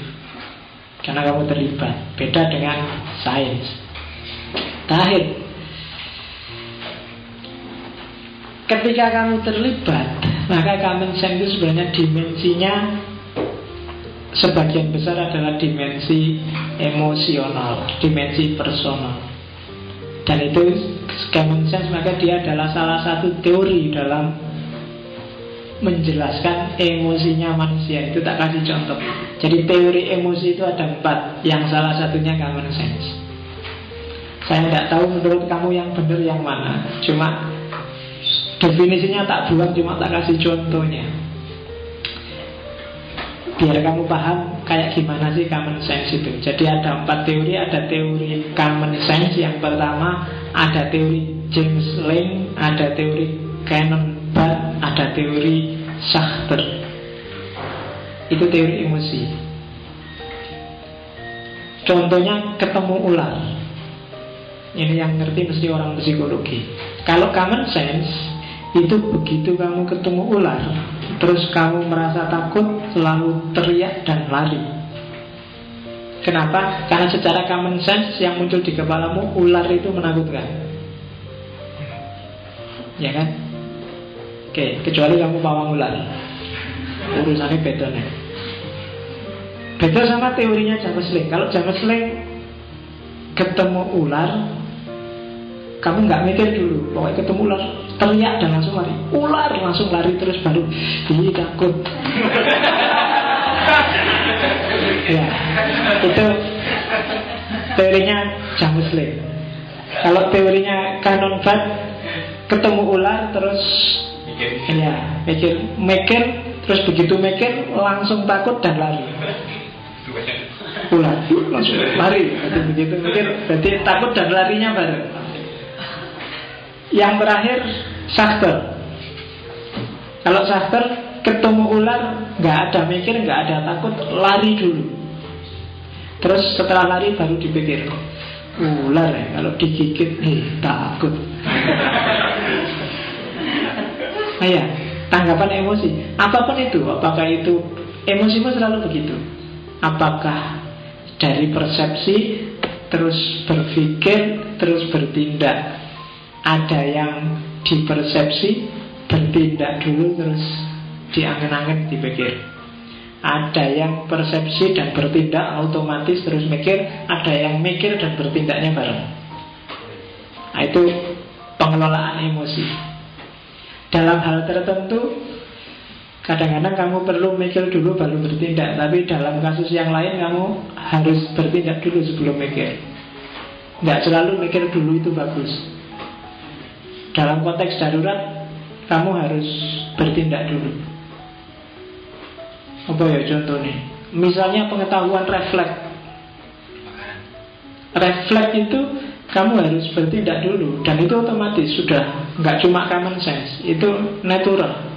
Kamu jalan tiba-tiba nginjek rokok Yang masih nyala Kan otomatis kakimu gak Kamu kan nggak mikir dulu Look, si si apa Iya kan kamu apa ya kok sakit kok panas kan kamu begitu sakit langsung diangkat baru kamu lihat oh rokok pantas sakit kan gitu. Kamu kan tidak mikir dulu eh, ini kok sakit? Observasi dulu ini. Enggak jadi yang emosi itu tidak selalu kamu harus apa-apa dipikir dulu sebelum bertindak. Tapi ada juga yang bertindak dulu sebelum mikir. Karena kalau kamu kesuwen mikir ada hal tertentu yang nanti kelewat gitu. bertindak aja dulu kadang-kadang kan gitu dalam banyak hal oke okay. Itu common sense untuk hari ini. Kalau ada pertanyaan, minggu depan mungkin kita masuk versi anu teori kedua dalam epistemologi sosial yaitu otoritarianisme. Jadi yang menurut saya tiap hari kamu pakai. Jadi sengaja dalam epistemologi ini tak cari tema-tema yang sebenarnya dekat sama kita sehari-hari. Jadi tidak tidak perlu teori-teori yang jelimet tapi yang akrab dengan kita. Setelah epistemologi selesai terus kita masuk ke logika, tekniknya. Silakan kalau ada pertanyaan. Ya. Ya, Win. Ah, satu ngajung, Win. Oh, catat.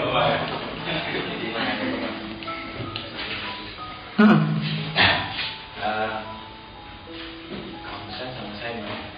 hmm?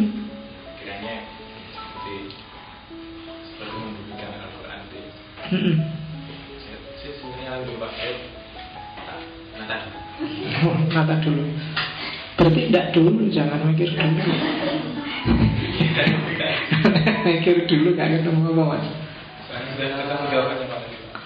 Pertanyaan saya tentang kamar sendiri mengenai mana keduanya yang lebih dominan dalam masyarakat. Artinya, kalau kita berhadapan dengan masalah yang terjadi dalam lingkungan sosial, Hmm. maka sebagai pijakan untuk menyelesaikan sebuah permasalahan tersebut, kita pakai yang sense atau kita bersandar pada saya. Oke. Kalau yang lebih benar tetap sains. Tapi kalau yang diterima oleh masyarakat common sense. Jawaban ringkasnya itu. Cuma common sense itu, sains itu dia bisa jadi common sense kalau masyarakatnya sudah paham. Iya. Tak kasih contoh dulu zaman saya di tempat KKN. Saya KKN dulu di Kulon Progo naik melusuk di pelosok itu. Satu hari ada anak kecil yang sakit borok-borok itu ya kayak luka-luka yang parah yang itu. Nah, itu tidak sembuh-sembuh. Sama ibunya dikasih apa kayak paramek itu digerus terus diumur-umurkan di situ. Katanya dia, lu kok dikasih paramek bu? Iya mas ini katanya pusing terus Jadi ya kasih paramek. Siapa tahu nanti Gara-gara pusing itu boroknya nggak sembuh-sembuh Dan nanti menyerap sampai kepalanya.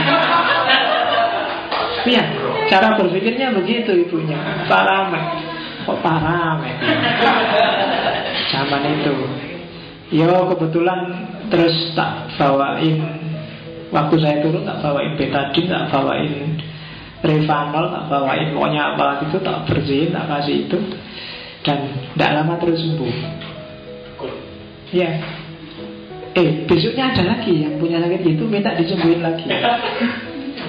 Ya kan berarti apa selama ini ada tradisi common sense di situ bahwa kalau sakit-sakit kayak gitu tidak apa-apa sudah dikasih paramet yang penting kan sama-sama obat bubuan digerus itu, dan bisa sembuh dan common sense kayak gitu terus bisa berubah ketika sains datang betadine. Kan? Jadi ya, common sense yang diterima oleh masyarakat, tapi yang lebih benar itu sains. Sains dia bisa jadi common sense kalau masyarakat tahu dan menerimanya. Hantu misalnya, mungkin dalam dunia para psikologi, dunia fisika, dunia anu mungkin ada teori-teori tertentu yang bisa menjelaskan fenomena hantu bahwa itu sebenarnya bukan hantu tapi energi apa dan seterusnya. Tapi kalau masyarakat nggak menerimanya, yang berlaku tetap yang dipercaya masyarakat tentang hantu. Bahwa hantu itu ada sosoknya, dia bisa ditemui, dia bisa ada yang jenisnya pocong, sundel bolong, genderuwo, suster ngesot tadi ada yang itu yang diterima masyarakat itu. Meskipun saya sudah menjelaskan mati-matian itu cuma energi itu cuma apalah itu tapi karena nggak diterima ya nggak jalan. Kalau yang tadi betadin dan paramek tadi jalan Karena masyarakat terus bisa menerima. Karena buktinya jelas orang bisa sembuh. Kesurupan misalnya Psikologi bilang itu sebenarnya histeria massa. Tapi ya masyarakat melihatnya itu tetap kesurupan Kemasukan jin. Dijelaskan histeria massa juga Mana buktinya histeria massa? Wong buktinya dipanggil kiai Dibacain doa musir jin Terus akhirnya bisa sembuh kalau histeria masa kan harusnya yang bisa menyembuhkan psikolog. Ya, buktinya enggak, kiainya bisa ngusir berarti yang benar jin. Karena masyarakat simpel mikirnya seperti itu. Enggak jelimet. Jadi seperti dibilang tadi bahwa cirinya common sense itu harus simple. Dia pakai parameter mikirnya simple karena anaknya bilang boroknya sakit dan pusing. Paramek sekaligus menyembuhkan sakit dan pusing kan ditumbuk ditaruh di obatnya luka Oke, jadi itu common sense dan sains. Kamu yang ilmuwan mesti lebih percaya sains. Kamu yang mahasiswa mesti lebih percaya sains. Tapi saya yakin 90% hidupmu dalam praktik sehari-hari itu sebenarnya isinya common sense. Kamu uji sendirilah. Yo common sense itu nggak selalu nggak rasional loh ya. Cuma hasil introdusir dari masyarakatmu. Kamu ngerti caranya hidup itu dikenalkan oleh masyarakatmu dan itu isinya common sense common sense. Itu yang bikin kamu ada yang NU ada yang Muhammadiyah ada yang suka ini suka itu ada yang itu sebenarnya dikenalkan oleh masyarakatmu oleh lingkunganmu dimulai dari keluarga. Caramu berpikir caramu bernalar caramu menanggapi sesuatu itu dikenalkan oleh lingkunganmu. Dan itu common sense Meskipun mungkin ada satu dua yang kamu gugat Ada satu dua yang ketika kamu semakin pinter terus semakin tergerus. Agama mungkin karena banyak yang kamu anggap mitos sama Mungkin ketika kamu semakin pinter ya banyak yang ditinggal. Dulu ketika kamu masih nggak terlalu pinter Sholatnya lama. Ya kan, kamu sholat Ada takbiratul ikhram, ada doa iftitah Ada lengkap banget Karena baru bisa sholat tapi begitu kamu pinter, sholatnya tambah cepat. ya kan? Takbiratul ihram mau baca doa iftitah, ala iftitah sunnah. Iya kan? Mau baca surat, ala surat sunnah nggak dibaca juga nggak apa-apa. Nah, lama-lama ya semakin lama semakin cepat. Berarti ada kemajuan dari segi waktu. Itu buktinya orang modern kan gitu, efektif. Oke, jadi efisien, tidak boros waktu. Toh tidak mesti diterima kan gitu. Kan dari kan mesti ngono kan, kalau foto-foto ora diterima ya mau kesel-kesel mesti ngono kamu. Yang penting kan rahmatnya Allah kan mesti ngono teorimu. Alasannya orang halus kan ngono mesti. Iya, kadang-kadang sholat aja nunggu iklan. Sambil lihat TV, ah mumpung iklan, sholat dulu. Iklannya belum selesai, sholatnya sudah. Terus Ya kan, kamu senang semua berarti ya kamu semua gitu. Ada yang sholatnya masih 10 menit? Ada pak sholat terawih. Iya. Ada, ya kalau saya di Jawa Timur sholatnya 20, 23 Begitu masuk Jogja banyak yang sholat 11 Katanya harus rukun NU Muhammadiyah. Jadi saya mengambil yang rukun aja.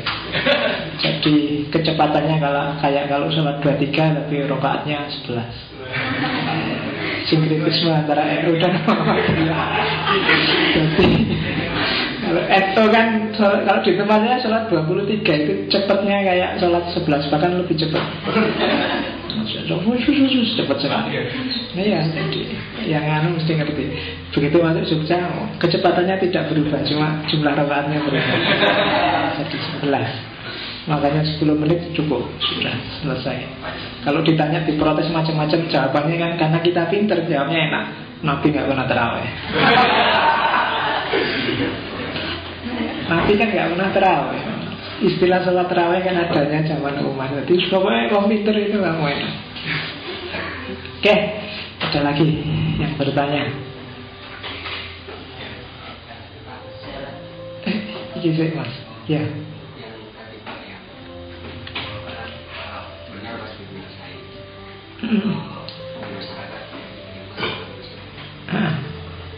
yang membuat tadi kayak yang orang disuruh itu. Ah.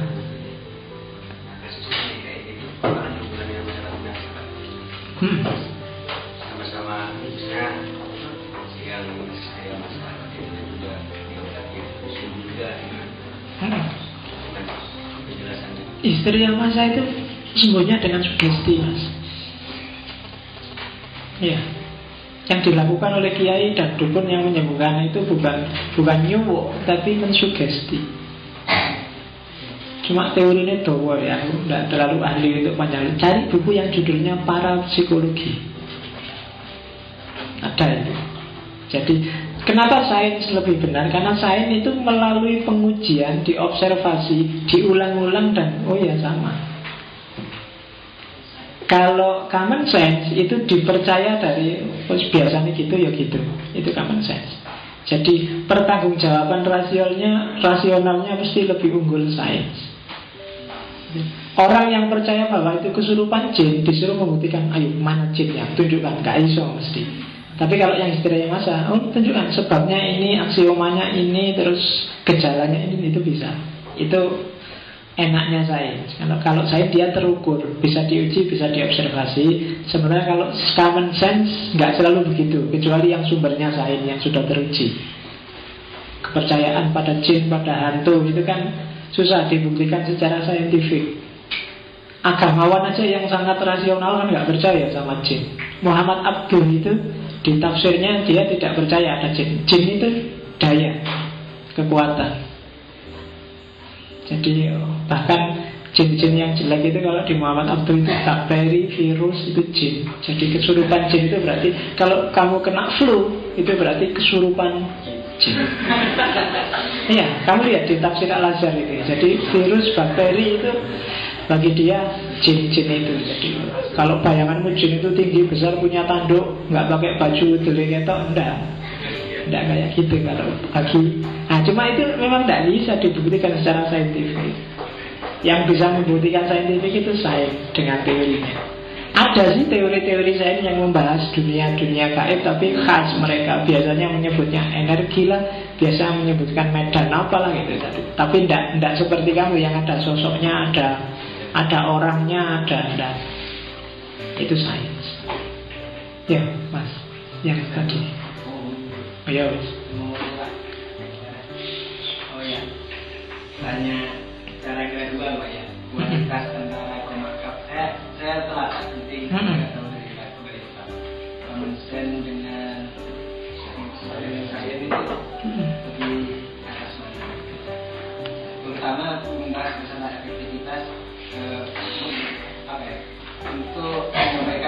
tujuan misalnya.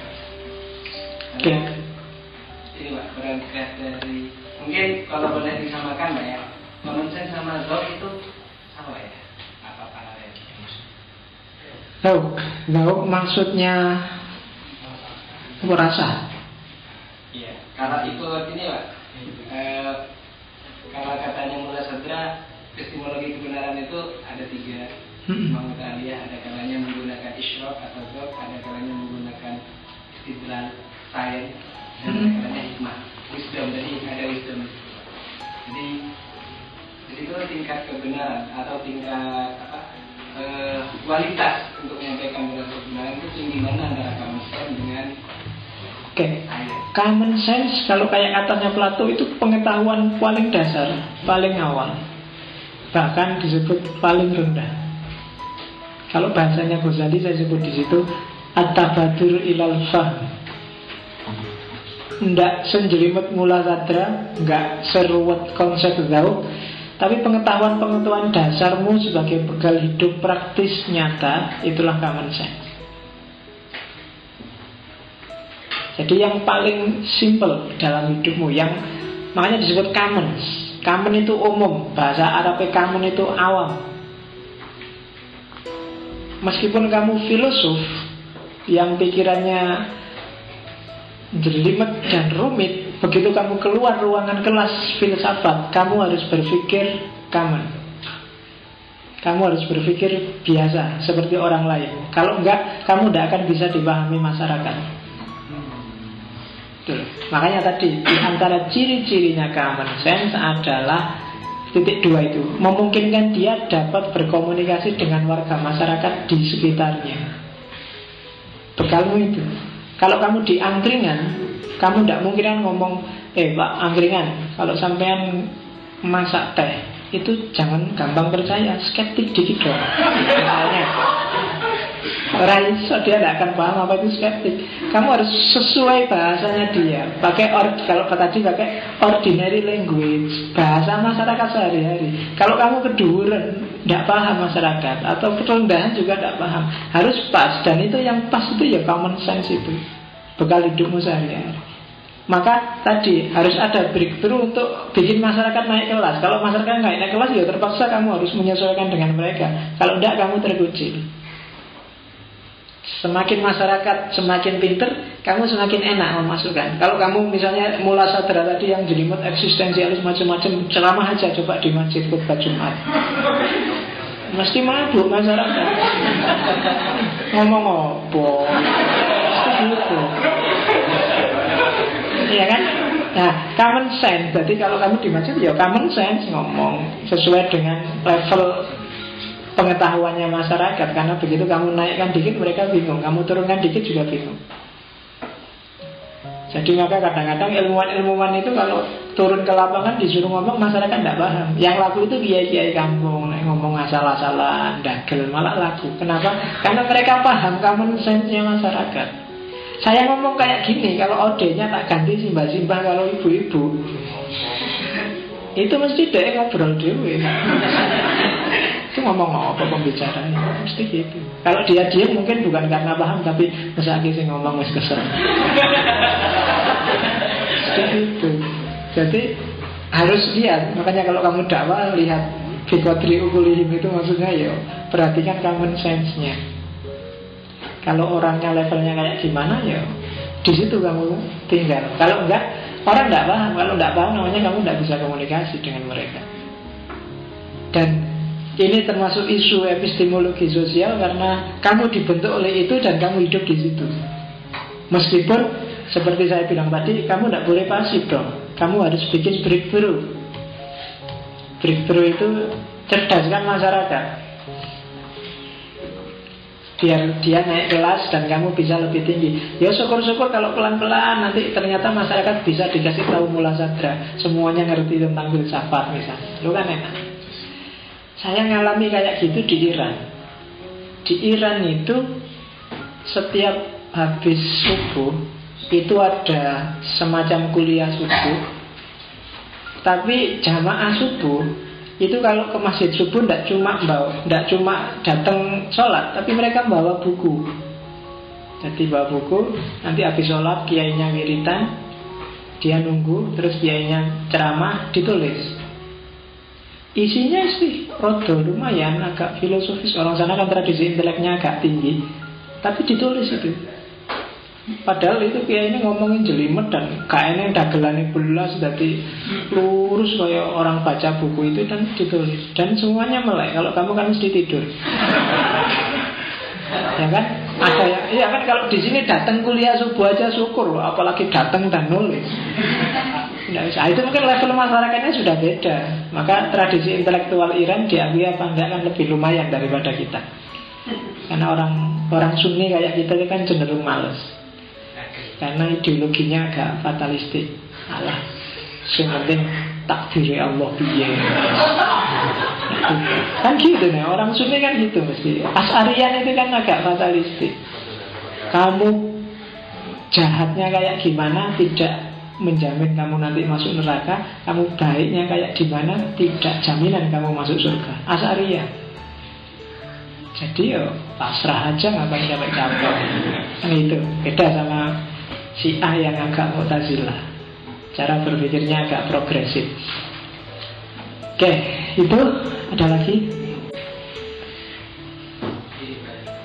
Hah? Maaf.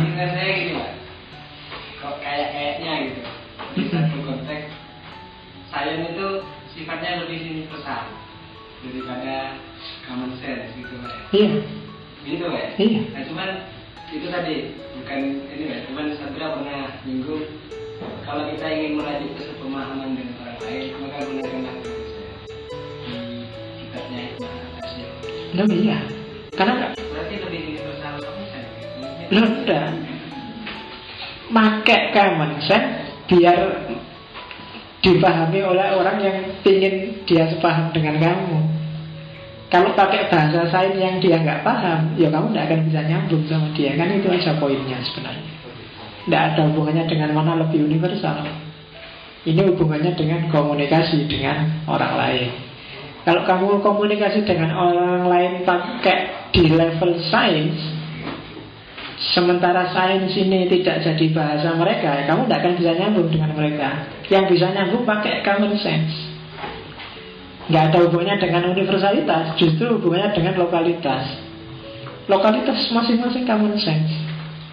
Kalau ngomong sama teolog, pakai bahasa teologi. Kalau ngomong sama filosof, pakai bahasa filsafat. Maka akan nyambung. Kalau kamu filosof pakai bahasa teologi, akhirnya tawuran. Kayak Ibn Lus sama Ghazali. Yang satu pakai bahasa teologi, yang satu pakai bahasa filsafat. Tabrakan lah tahafud tahafud dan tahafud falasifah. Jadi level level kajiannya beda. Kenapa? Ya karena level sainsnya beda. Kenapa Ghazali lebih bisa diterima oleh zamannya di era itu? Karena Ghazali paham common sense. Ghazali masuk dengan tasawuf ketika Islam sedang redup. Ketika Islam sedang kalah dan orang kalah lebih gampang dimasuki tasawuf. Iya kan? Common sense masyarakat yang kalah itu kan lebih enak dikait tasawuf. Tenang aja, dunia adalah penjara bagi umat Islam. Ya kan? Yang penting besok kita di surga jaya. Menderita sekarang tidak apa-apa. Oh, iya. Maka Ghazali laku. Ketika Baghdad jatuh, maka terus Ihya Ulumuddin diterima di mana-mana karena kita sedang kalah. Kalau pas lagi jaya, nggak laku tasawuf lakunya saya filsafat Yunani jaya dia. Tapi begitu tasawuf datang, masyarakat sedang runtuh dan ya sudah masuknya cepat. Dan sampai hari ini kan kita nggak bangun-bangun. Meskipun judul kitabnya Ghazali Ihya menghidupkan lagi. Kita tidak hidup-hidup sampai hari ini kan masih tidur. Di Persia kan hidup lagi filsafat tapi sama tradisinya sangat esoteris bahas langit, bahas iluminasi, bahas dan itu masyarakat senang lumayan daripada bahas bumi kita kalah, bahas penjajahan, bahas air kita oh, sudah bahas ada pencerahan dari Tuhan ada. Jadi tercerahkan batin kan selalu itu. Dan Mula Sadra pontang panting kan menyatukan diskursus yang model peripatetik sama model ini mati-matian. Dan itu di dunia Islam. Meskipun belakangan baru muncul kamu membumikan membumikan itu kan baru belakangan lahir. Kita selama ini terlalu banyak mikir langit, sekarang saatnya mikir bumi. Nah, terus ada membumikan Al-Quran, kontekstualisasi ajaran Islam dan seterusnya. Maksudnya apa? Ya, common sense-nya diperhatikan lagi masyarakat. Siapa yang bisa pegang common sense di tengah masyarakat, dia akan lebih mudah berkomunikasi dan lebih mudah diterima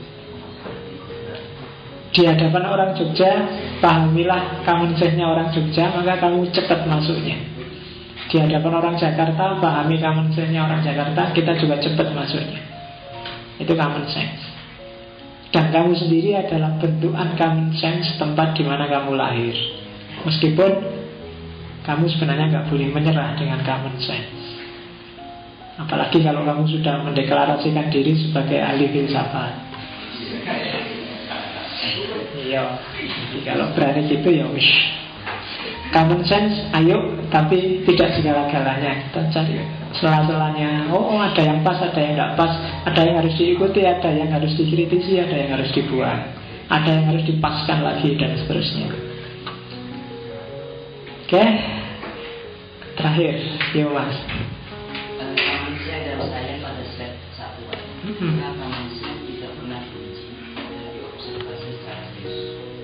Kalau saya itu hal yang diuji dan diobservasi secara signifikan. Hmm? Tetapi itu kenyataannya common sense, eh saya ketika sudah diterima oleh masyarakat itu, itu akan Mm-mm. menjadi common sense. Padahal common sense itu secara epistemologinya, definisinya Mm-mm. itu adalah yang tidak pernah diuji. Mm-mm. Tapi kok kenapa kok ada saya kemudian yang menjadi common sense? Oke. Kalau sudah jadi common sense dia nggak diuji lagi. Iya. Kalau dia sudah jadi common sense, orang nggak menguji lagi sudah. Tidak Loh iya, ketika namanya sudah common sense dia tidak diuji lagi. padahal substansinya keluarnya common sense itu adalah dari saya. Iya, sains itu coba sains itu diuji dan diobservasi, tapi hasilnya tetap tentatif loh sains itu. Dan selama dia masih sains, dia besok bisa ganti dari A bisa jadi B. Tapi begitu dia dideklarasi jadi common sense, masyarakat sepakat dan setuju itu merubahnya mati-matian itu. Karena sudah di, ketika dia sudah jadi common sense, orang anggapnya wis mesti benar ngono itu, nggak mungkin berubah. Berarti secara simulasi perlu dibuka sedikit begitu. Apanya? Bukan tidak pernah, tapi tidak perlu. Bukan tidak perlu. Jadi common sense-nya itu tidak pernah diuji. Yang diuji kan ketika statusnya dia jadi sains.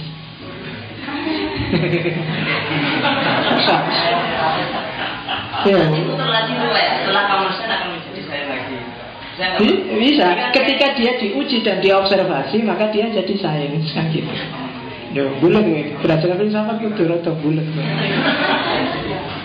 Ya, jadi kenapa sih nggak diuji? Karena masyarakat menganggap common sense itu sudah otomatis. Ya itu yang paling benar, kan gitu. Nah, sementara kalau dia jadi sains, ketika sains itu levelnya tentatif, diuji lagi, diuji lagi. Kalau keliru, eh ternyata kemarin yang keliru ini sekarang yang benar ini ditambah lagi. Nah, itu sains. Ada ada tentativitas. Tapi kalau sense enggak, itu zaman dulu gitu ya gitu. wis. Kalau sudah anggap tradisionalisme Islam yang benar, NU yang benar, NU sampai ada apa pun NU. Nah itu common, dia sudah jadi common sense. Tidak akan diuji lagi. Orang tidak otak atik itu lagi.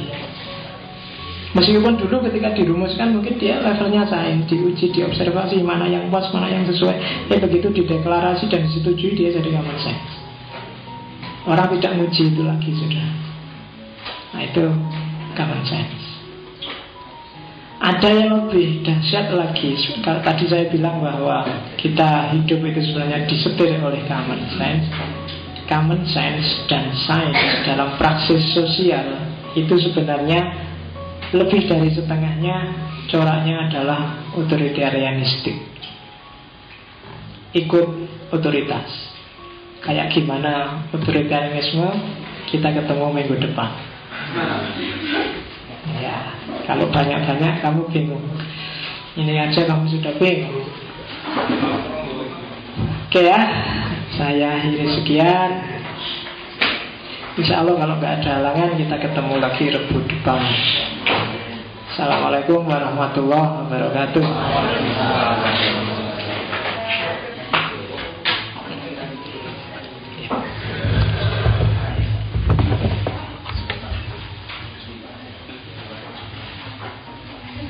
Oh, terima kasih saya aturkan kepada Pak Faiz. Hadirin sekalian, sebelum ditutup, saya akan menyampaikan pengumuman yang pertama.